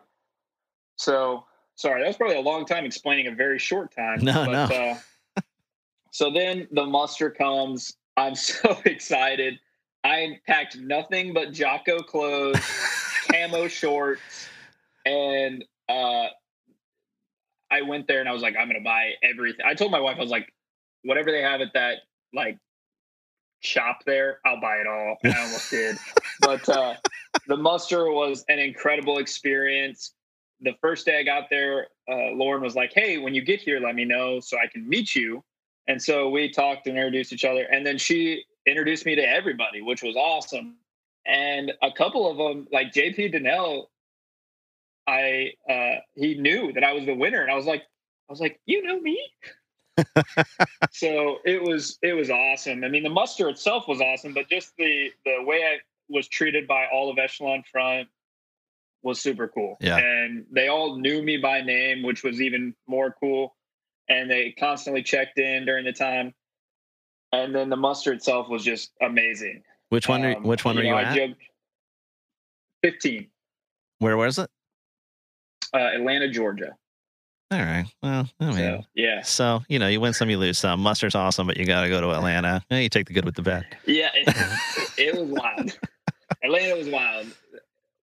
Um, but uh, yeah, I I can't stress enough. Like I told you earlier that when I read the books, how I just saw everything at work, all the problems I'd ever encountered, and how I thought I could solve them. But going to the muster gave you just I couldn't even just begin to describe how much more clarification on so many of those issues that I now had. Yeah. And so leaving that, I just was ready to take on the world. And uh I yeah, I just can't thank them enough for that experience. And then to be uh still in contact with them after. So that was why I got to go. I don't know if you saw my Instagram, but I got to go to the podcast studio um, that was not a part of the original prize. Actually, what had happened was I was going to visit my sister in San Diego, and uh, Lauren, we, through becoming friends, was like, "Oh, just let me know if you ever come out to San Diego." So I texted her, and she goes, "Well, I've set up a tour of Jocko's gym, and for you to get to see the podcast studio and to meet a couple of the team." And so, you know, months after the reset is over, months after the the muster's over, they let me come out and do all that. They gave me some more free Jocko go, which was awesome. That's amazing. And you know, I got to see all that stuff, and it was so cool. I mean, I get nervous around people I've never met, but I felt like this the whole EF team while I was doing that tour and at the gym was like people I had been hanging out with my whole life. They were so cool. Yeah. Uh, shout out to Carrie um obviously lauren again and i always i'm so sorry i'm drawing a blank on her name but i think it's jocko's direct assistant was also super nice. So we hung out there for a while and they invited me to stay to work out but i had to get on an airplane so. oh that's a bummer. Dude, yeah well yeah sorry go ahead. No i was just like the gym like victory looks amazing anyways all the way around but then when you see their pricing it makes you dissatisfied with any other gym, any other jujitsu school, anything, anywhere. Like it's priced for yeah. people to be able to do this, and clearly yeah, it it works. I I told my wife I was like I wish we could move to San Diego so I could go to this gym because you're right it's it's priced like a reasonable price it's it's cheaper uh, to go to this whole gym than it is just to my jujitsu classes. Right, yeah. So that that's wild in itself. And then it's actually, I don't know how to describe this feel. Like you go to a lot of big, awesome gyms and they've got all this new equipment and everything shiny and clean. Let me just tell you, when you go to Victory, it's not shiny. It is used for working out. Yeah. And you go in there and that is you get slapped in the face with that vibe that you come in here, you execute a workout and you get out. And the, the funniest thing is they actually have in the CrossFit room, there's this giant, I mean, huge oil painting of Jocko that is staring down at you in this CrossFit area. And then above it is the walkway he uses to get to his podcast studio. And he goes, sometimes he'll st- stand there and just look down at people and like watch them work out. And I'm like, I don't think I can do it. The, the amount of rhabdo I would have if Jocko was present for my workout. Uh, did you see? He posted a video a while back ago. I don't know which of the various social medias it was on, but it was Jocko like in the locker room there, and they've got uh, you know, one of the fancy uh, you know, cold water immersion tubs now. And so there's this poor kid in there. And I mean, he just looks miserable. And Jocko comes through and sees him and straight calls him out, like for not having yeah. plain face. He's like, You want your enemy to see you looking like that? I'm like, I would just slink down in there and take a deep breath of water and kill myself. I would be, that would be it for me. yeah. I saw that video. I was like, Dang. so that, I mean, that reminds me too that, so I was actually supposed to get to meet Jocko when I went to do the tour, but some scheduling things didn't work out, which I, I super appreciated Echelon Front for even trying. Like I was yeah. like, I don't know what I would have done because I'll tell you, when I first met him at the muster, ah, this is so embarrassing. But I was nervous. Like I was like, this is this guy that I put on a pedestal, and I know we're not supposed to, you know, he's like, don't put me on a pedestal. But I had, and I, you know, he had kind of been somebody who in my mind had been this signal of getting through things. And so when I met him, I he said, "Hey, I'm Jocko," and I said, "Hi, I'm Grant." And he kind of looks at me, and I go, "I'm sorry, I'm nervous." And he kind of looks at me like, "What?" And then he looks and he goes, "Is this your wife?" And I go, "Yeah." And she goes, or Jocko goes, "She doesn't look nervous." and I was like, "Oh god."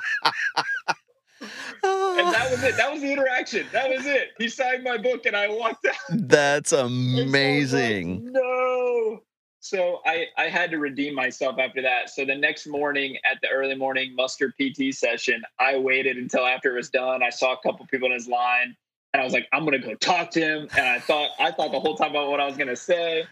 And uh, we had a nice conversation. I think I ended up just saying, you know, I thought of a bunch of questions I had about leadership and things I wanted your help with, but so far I think I've got the answer to that. And I just want to say thank you for what you preach because it's gotten me through a lot. And he shakes me, shakes my hand, and says, "I'm so glad to hear that. You know, we we appreciate your support of our company." And and so that was my last interaction. I was like, back to normal. Redemption. Yeah. Well, I was going to ask, did you get to meet Echo at any point? I did. Yes, I I met. I think everybody.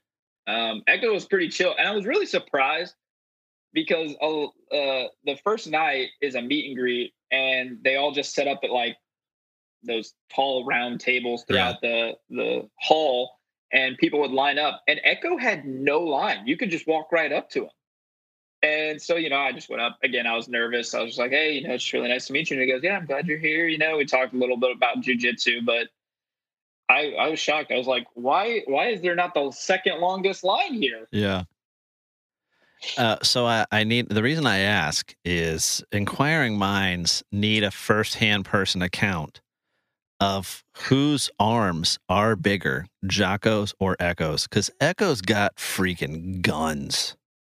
Yes, he he is huge. I, so this is just my observation. Echo does have huge biceps. That is factual. But Jocko and Leif had some of the most monster forearms I've ever seen. And I remember telling my wife, we're looking at them up on stage. I'm like, is it just me or their forearms huge? like their forearms are as big as my bicep. Like, whoa. Yeah. And she goes, no, they are. And so I, I would tell anyone who wants to know, uh, Echo's got the biceps, but Jocko just, he is a force. I'm sure doing all the world's pull ups doesn't hurt with the grip and forearm yeah. strength. Yeah, for sure. So I want to I want to read through here for for the listeners that I'm sure plenty of people are listening that are that are doing this and will will find this episode when when I kind of share it with the with the hashtag. But uh, kind of wanted to go through the discipline equals freedom reset checklist, right? So, and I think was this the same when you did it as it is this go around as far as those different components on the checklist? Yeah, it's the same. All right. So, so the idea, listeners, is that your uh, well, I'll read it here. Objective: develop healthy habits and enact discipline within your life. First and foremost, take time to consider each habit and establish a specific achieved achievable goal in each category, uh, and then some housekeeping there. Right. So, one, wake up before the enemy. Did you wake up early? Determine a time that you want to get up each day. Make it early enough to accomplish something before the day starts. Which I think that explanation is important, right? Because people get hung up on Jocko's 4:30. I can't get up at 4:30. 4:30 isn't. It's not. It's not the standard. It's not the expectation. It's early for you, right? Early enough, Right. uh, you know, to have some time before things get going. Uh, pretty straightforward. Get after it. Did you complete some type of physical activity today? So the idea is you're checking these boxes, these categories each and every day. Prioritize and execute. Did you complete your to do list for the day? Hydrate or die? Did you drink enough water? Fuel is did you eat healthy? Sugar coated lies uh, are, you know, no blatant sugar, right? So it's not saying don't eat an apple or something, but I think, you know, we all know skip the candy bar, skip the donuts. Um, so avoid unnecessary or blatant sugars. Uh, did you spend time on personal development today? So that one's back to the book. Uh, and then remember is did you make your day count in honor of those that paid the ultimate sacrifice for your freedom? So the idea for participants is to be checking off something in those boxes each and every day. And I wanted to go through them just to ask, like, of those, kind of what had the biggest impact on you going through the reset? Well, physically, the waking up at 4:30 probably had my greatest impact.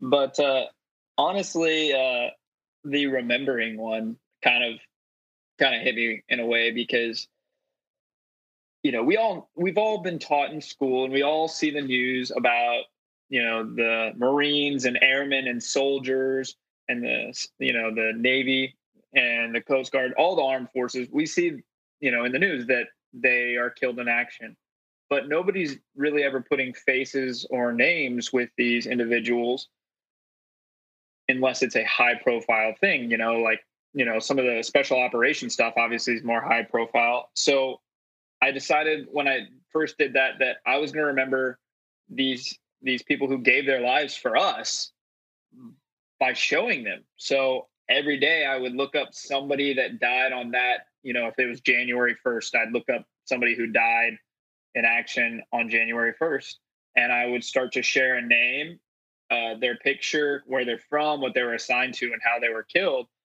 and through doing that you know i just i started to realize i was like i'm sharing a 24 year old i'm 24 or 25 but you know like this is a, a guy as young as me his life just starting out who gave his life in the name of what we what i'm doing right now Yeah. posting on instagram you know and so that one really kind of struck me in a way that i was just like this is something really good. And it made me super excited when this second reset other people started doing that. Um, i don't know whether they did it on their own or they were following me to get points but they were putting people out there. And now it's on such a greater scale that i just love to see that that Yeah. now these people the families maybe might see this that hey somebody's remembering their son or daughter and i i just think it's awesome. Um, and some people have even you know done outside of the military uh, a friend of mine through the reset is sharing firefighters and police officers from his community that have lost their you know life in the line of duty. And i i just think that that if anything comes out of this reset that we're having that conversation about the sacrifice for us to do this. So Yeah, that's awesome. I, I, I kind of resonates with the story. Uh, Marc Lee's mom was just on Jocko's podcast and sharing a story about, uh, you know, how she demanded. I mean, you got to think about this.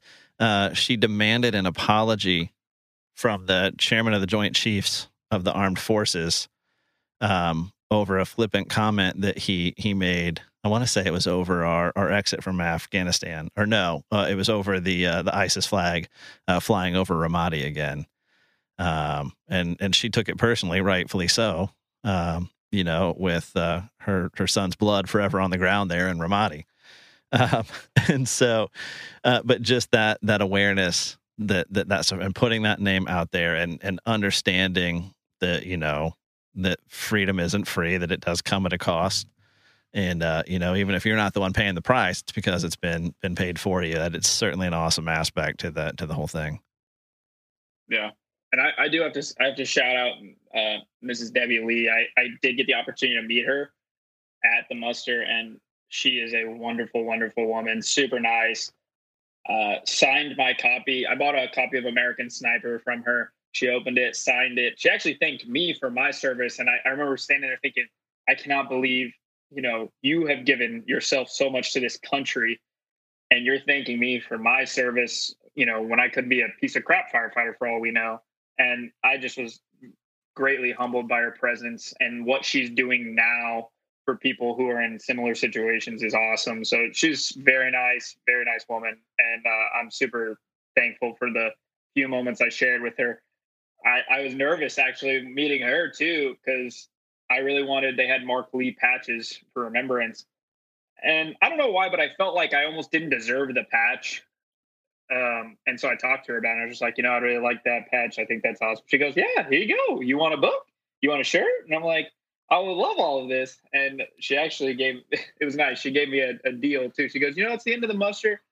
Go ahead and take this extra book. And I'm like, wow, thank you so much, man.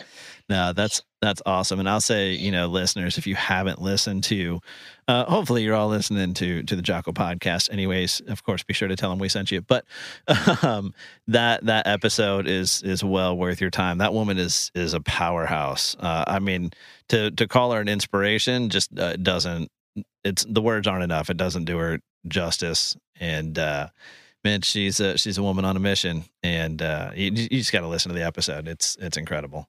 So.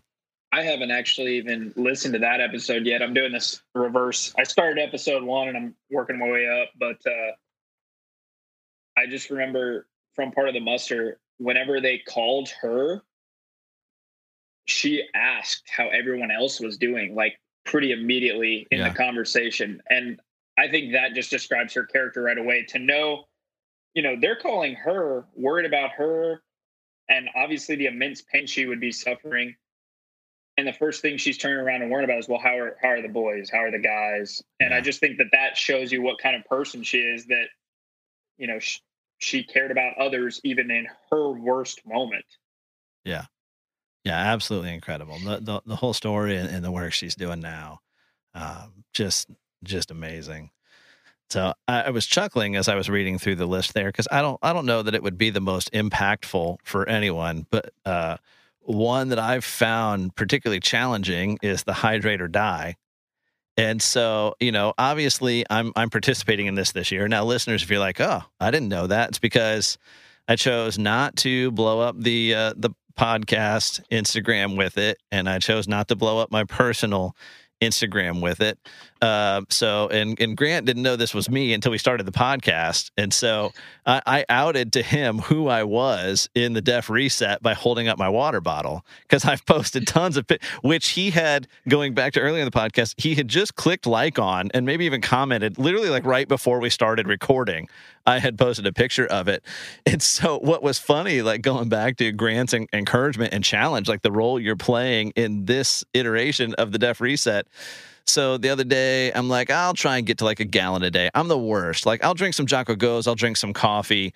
Um, you know, I might drink like a sparkling water, but I'm just the worst about just drinking a water, right? So I'm like, I'll go for I'll go for a gallon. So I've got this 32 ounce Nalgene. I'll fill this bad boy up four times a day. I'll drink it and any, everything above that's gravy. So the the day I I hit a gallon, I post like I'm tracking it just in my iPhone, just through the health uh, app in there. And so I post like my little graph, right? Of like, hey, I don't know what I was at. It was over 128. I had cleared the gallon. And so I'm like, sweet, like mission accomplished. It's it's like six o'clock in the evening or something like that. And here comes Grant. He clicks like on it, and the comment is like, awesome, let's get two more done today. like, bro, what are you talking? Two more? I'll get water poisoning. That's a thing, right? I can't drink. just just up in the up in the ante there. I loved it, man. I I have to admit I uh I have been known as being somebody who people consider to be motivational and it's kind of it's kind of a front because I get everything I I give to people from videos on YouTube where I'm just like, oh, I'm gonna do that. I'm gonna say that, and I've gotten to master it through being a fire instructor. And I remember one year, like I got great evals, and I was like, there we go. I know what I'm doing now. Like I just need to amplify that. So yeah, I kind of always just try like, hey, you did great. Yeah. Let's do some more. you know, like, uh, and it's funny. I remember that comment because I think I've said that to a couple different people for their various goals. Like somebody was like, "Oh, I finished my gallon before 11 a.m." and I go, "I guess we're going for three gallons today." like, you know, yes. like you know, people will message me, and I'm just like, "Yeah, you know, I'm just trying to push you. That's all." And you know, I'll get some of my friends who aren't even in the Def Reset, aren't even into Jocko. I'll be helping them with some, you know, Monday I've got some people coming over to work out with me and we'll be working out and doing something and I'll be in this mode where I'm like, come on, get some more. And they're like, hey, I don't want to do this. I don't like. I want to hit my goal and I want to be done. And I'm like, oh, my bad, my bad. I'll, I'll chill. Dude, uh, we were. Uh, I can't remember when this was. I did a, a 25 mile star course, GoRuck star course in Tampa a while back ago with a couple of buddies. So 20 25 mile ruck. Uh, actually, I'm saying 25, 26.2, and and maybe 26.2. So the way these star courses work, you get a list of waypoints and you get a time hack, and you've got to get to all of them and get back within the time hack. So if you find the most efficient route, it will be at least whatever the distance for that star course is. Might be 12 miles, 26.2, 50 miles. But if you're inefficient, it might be much longer. Or if you plan on taking a route oh. that then oh. ends up being closed, you're going to add distance, right? I can't remember what our total mileage yeah. was. We were well, we were over 26.2, but not by a ton. Uh, but we're getting towards the tail end of it, and uh, there's three of us doing it, and we had one guy doing a support vehicle for us. And uh, dude, it's just my hip flexors were just gone, just gone, right? And I can trudge. That's my thing. I used to to road bike, uh, and I'm not fast. I'm no sprinter. I'm not, but I can trudge. Like I can put it in low gear and I can go. And man, this star course just whipped my tail. Right? It was only a you know dry weight was 20 pound, 20 or 30. I can't remember which. And then whatever water, snacks, stuff you have on you. And we kept that pretty light since we had a support vehicle. But man, my my one buddy Mike, he, it was just no factor. Not that he wasn't hurting at all. He was just of the three of us, he was easily in the in the best shape and the best prepared for it. And so uh, we're just kind of hurting towards the end, and uh, I'm I'm like the anti motivator. Like I'm not trying to drag people down, but at, at that point, like I just become cynical and pragmatic. And he's trying to get me fired up. I don't know how many miles we have left. Not many at this point. Probably sub five. And I'm like, listen, I appreciate what you're. I'm I'm talking like this. I'm bro. I appreciate what you're trying to do. I understand you think there's another gear in here somewhere. I'm telling you, this is it. This is how fast we're moving now.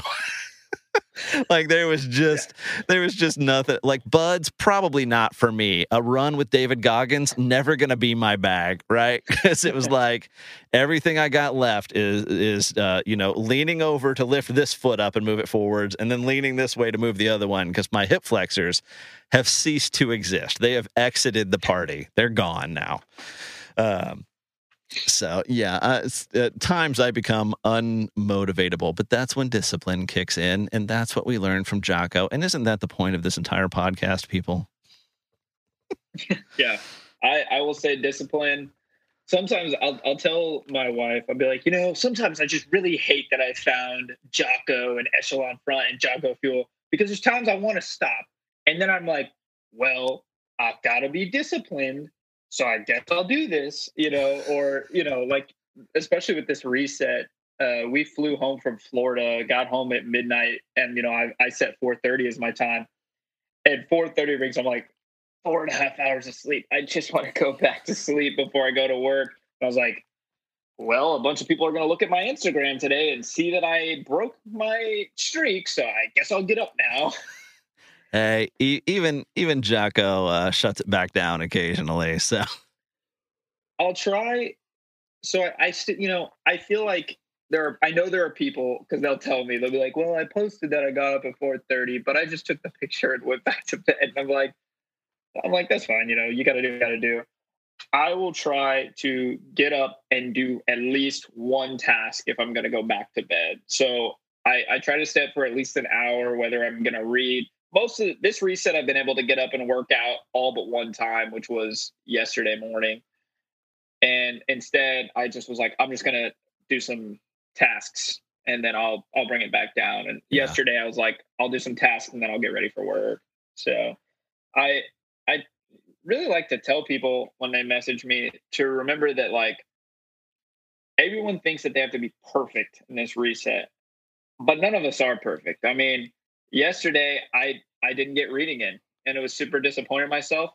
But that doesn't mean like I'm a loser for the rest of this reset or the you know the rest of life. So that's why I always hit people with the stay on the path. Hey, like you you took a break, you looked at some scenery, and uh, now you're gonna keep walking or running or whatever. So yeah, for sure. I mean, there's been times, uh, you know, I've been going with uh, 5 a.m. here is what works. Uh, and, you know, we got a three year old and a five year old in the house, and sleep is not guaranteed.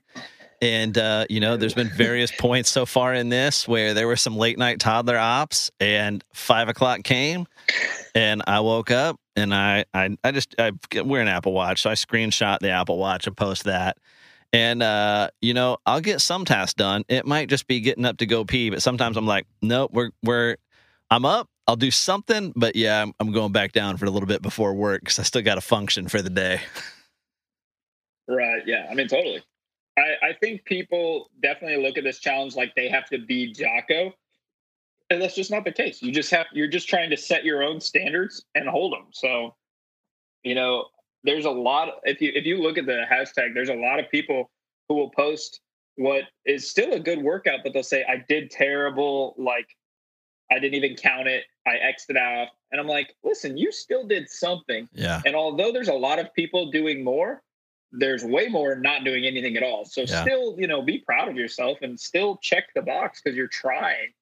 Yeah there's there's far more people doing less than there are doing more for yeah. sure so yeah, I, I think it's awesome. It's cool that they're doing it. It's cool. You know, uh, I'm not naive to you know it gets their name out there a lot. There's there's a lot of accounts posting Jocko Fuel and Echelon Front uh, right now that maybe wouldn't otherwise or certainly wouldn't be doing it you know multiple times a day. So I'm I'm not naive to that, but um, you know, like you, you, mentioned meeting JP and how awesome he is, and he is, and we've been back and forth some, and I've been trying to line him up for the podcast for a while, and echelon front just has him so busy. And they're all like that there and they're all over the place and the number of events they have now and they're spread out all over the country. And it's like you know to some extent they kind of need this like they need another hole in the head right? Like they're doing just fine um, without right. this but it's it's about what this does for people and the impact that it has uh, i believe 100% uh, drives them as much, if not more, than any you know exposure that comes along with it. Uh, it's awesome that they do. It's awesome that they you know put their money where their mouth is, and you know the prize packs for each week, which each week's just kind of luck of the draw. Um, you yeah. know, and the prize packs each week are, are awesome, and those are those are cool and worth winning. Uh, in and of themselves, and then certainly that that grand prize, uh, as we've learned from you, is is not, I mean, even just a muster, like just a, nothing else, just getting to go to the muster I don't know if any of my listeners have ever priced out the musters. I have. They're not giving it away except in the they, Def reset. yeah, it is. Uh, I mean, but I can see why they price it that way. Honestly, once you go and you experience it, like the time you get, what they're putting into it. I mean, they got a laser light show practically you know they got awesome stage setup. And then i mean they give you a go bag when you get there it's full of snacks and treats for the whole time. They cater in nutrition solutions so you're eating healthy the whole time you're there. And just their setup. I mean they the jiu-jitsu mats they rolled out for that were huge probably the biggest mats i've ever seen. So yeah. you know i i can see why they price it that way maybe people can look at me as a guy who drank the Kool Aid. I mean, heck, I'm wearing echelon front stuff right now, but uh, I, yeah, this I is a it's a GoRuck it. it's a go ruck heavy day for me. But my echelon, uh, literally, I'm recording in the closet today for reasons that I've already explained to Grant. And my echelon front T-shirt, it's it's right here. It's right right behind me. Yeah, yeah. I I you know people have brought up to me. They're like, oh, you're just a guy falling for the scheme, or you know, you're a guy who drank the Kool Aid. But I truly feel and believe that the reason that this company exists is not to make money. I treat when when all those speakers went on stage and they told their story and then they related to their story to the content, I believed it and I understood that I I think they're there to help people be better and Yeah. I think it, it was just awesome. Um, and I think that they also in turn do a lot for communities and stuff like that. So I I I'm a big supporter of Echelon Front. I'm, I think I'm a lifetime supporter. Um, so if somebody's watching this and they're like, oh, you know, they just are doing the reset for money, maybe that is a benefit. But if you saw the accounts and you saw the people who are changing their lives just from using a hashtag once or twice a day, imagine what when they read the book and then when they join the Extreme Ownership Academy and when they start interacting with other people, how much their life can change for the better. Um, and that's what I think super neat about the reset. Yeah. Because a lot of people hook into it because it's a fitness thing. But once you see what you can accomplish, not just from fitness, but from prioritizing and executing your day, it's incredible. It, I mean, like you you can accomplish so much, and it's you know I I uh, tell people this that when I finish the first muster, I try to like ease back and go back to just like sleeping in and not doing things. And a day would go by, and I would look at it as, wow, I wasted that day. Like I could have done this, I could have done that. I would have felt so victorious, but instead I just sat on the couch. Yeah. So I I hope people see that aspect of it. Well, and for you know, for regular listeners who are who are hearing this episode, you know, not because it was posted with a, a Def Reset hashtag, um, don't feel like you've missed the boat. Like, okay, hey, from the time this drops, there'll be some time you can still participate. Um, you know, maybe win one of those weekly prizes, but again, don't do it for you. Don't do it for the win. Do it for the the difference it can make, the impact. Do it for the the challenge um, you know, give it the old, uh, you know, the used car sales pitch. Like, do this thing for for 30 days, 31 days, whatever. See if your life's better or not and better off. If it's not, then set the alarm for eight and wake up and have some donuts. Like, no, no harm, no foul. Uh, but you're probably not going to want to. Yeah. I I can't I mean, yeah, for sure. I uh there's actually a community of people that after the last one they kept posting and sharing and I, I follow a bunch of them. Uh shout out to Mary and Bill because they did it the most. Um never even met or talked to them, just interacted through Instagram. That's awesome. But they started using hashtag Def reset renegade because they're like, oh, we're going afterwards. I was just like, man, maybe these people deserve this more than I do Uh, but uh, I mean, yeah, there's people who just kept going and they stand by it that it's a good way to live. yeah. And again, that doesn't mean like you, you've already said you don't have to wake up at 4:30 and work out. You just need to get up instead of slacking in the morning. You know, don't hit snooze 50 times. Even if you hit snooze once, just get up a little earlier Yeah. and do one more thing than you would have done had you not gotten up. And it's, you know, until you're doing it, it sounds dumb, but morning time is just different. Like it's not the same as, oh, I'll stay up late and do this thing. Like you've already spent your energy, you've already used up your attention. Like morning time, the notifications aren't going off. The not there's nothing good on TV. Well, I mean, everybody streams now, so there's always something good on TV. But it's just morning morning time. If it's early enough, is interruption free. If you if you let it be. If you don't wake up and go straight to the phone, except for to take a picture of your wristwatch and post it so that everybody knows you're up. Um, but uh, it it just is different. It's more productive time, uh, and then and then it's done. Like and then you've got your day. You know. I, So- I've come to love. Um, no, nobody's unless we get a call. Nobody's getting up with me at the fire station at four thirty, and so I usually finish my workout by six thirty or by five thirty, and then I have a half an hour to forty five minutes before the next person's up, and it gives me all this time to pick up the station and get the dishes put away, and and I love it. I, I Yeah. mean, just this time to myself to get the station ready for the next crew coming in or if I'm at home, you know, I can make my wife coffee. I can sh- take my time shaving for work. So yeah, I love that that morning time by yourself where you're just cranking things out. It it makes the day so much better because then by the time I get to work at eight or home from work, I've already like I've looked and I'm like, wow, I've already done a lot. why don't I do this? Why don't I mow the yard now? Yeah. And then by three, you've done like everything you can think of, and you're like, well, I guess I'll just relax now. And then relaxing almost feels unnatural. Yeah.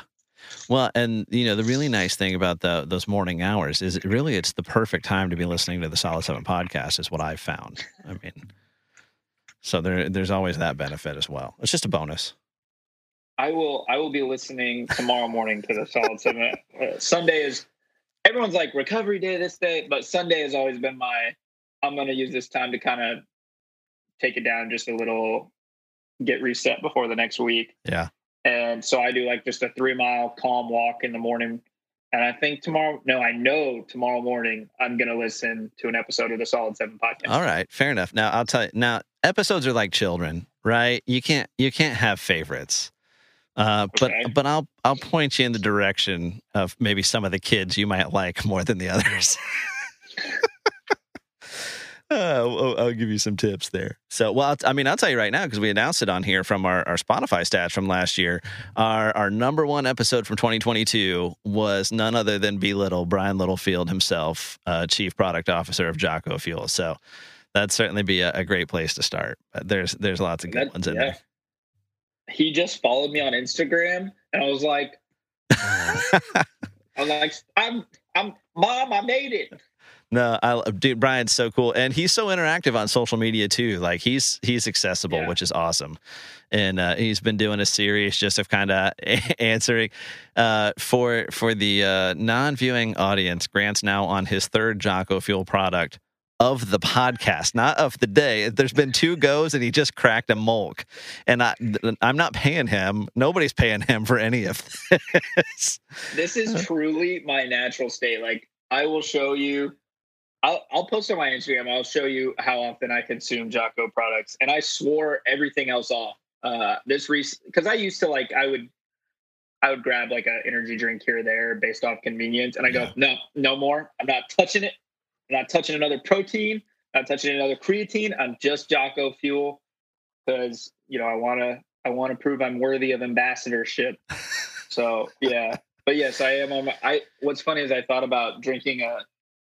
I have more Jocko Go right here, and I was like, and right there, and I was like, I'll have another one. And I go, wait, that's three in like an hour and a half. I probably should take it Dude, down a notch. We we have like our our monthly resupply is three cases from for my wife and I, and it kind of uh, watermelon comes every month, and we alternate flavors.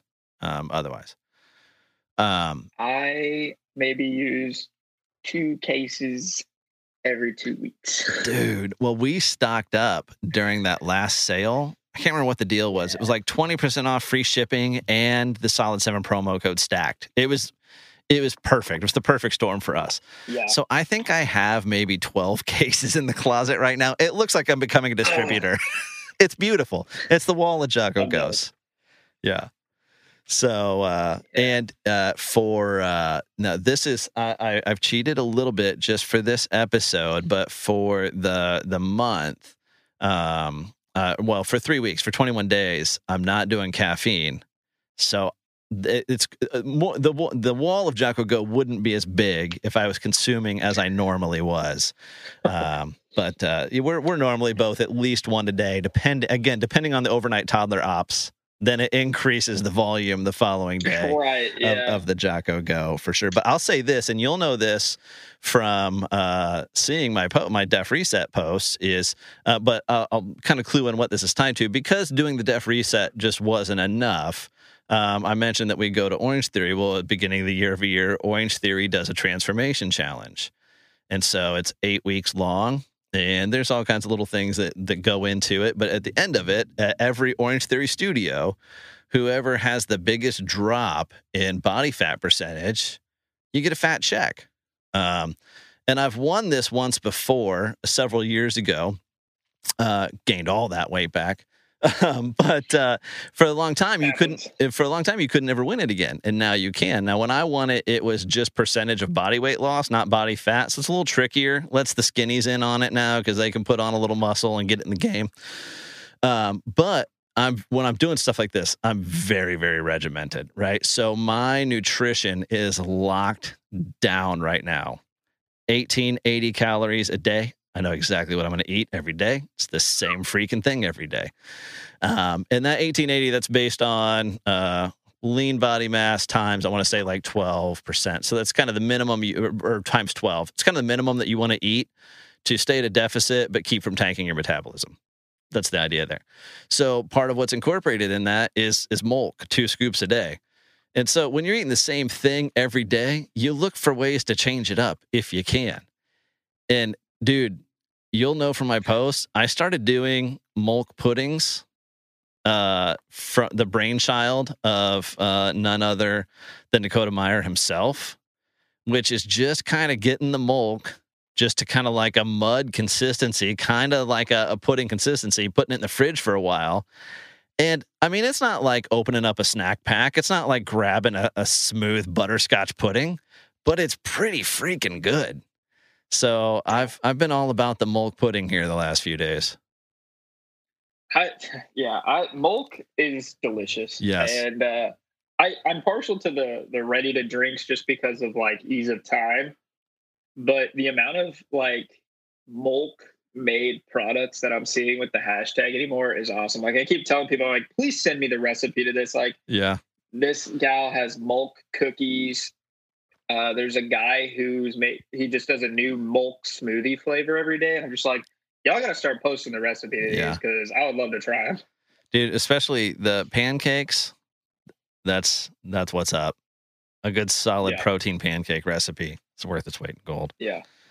So, but well, dude, oh, seriously appreciate you doing this. So, I mean, uh, you know, awesome that you won. Awesome that you're you're still locked in and engaged. You're still getting after it.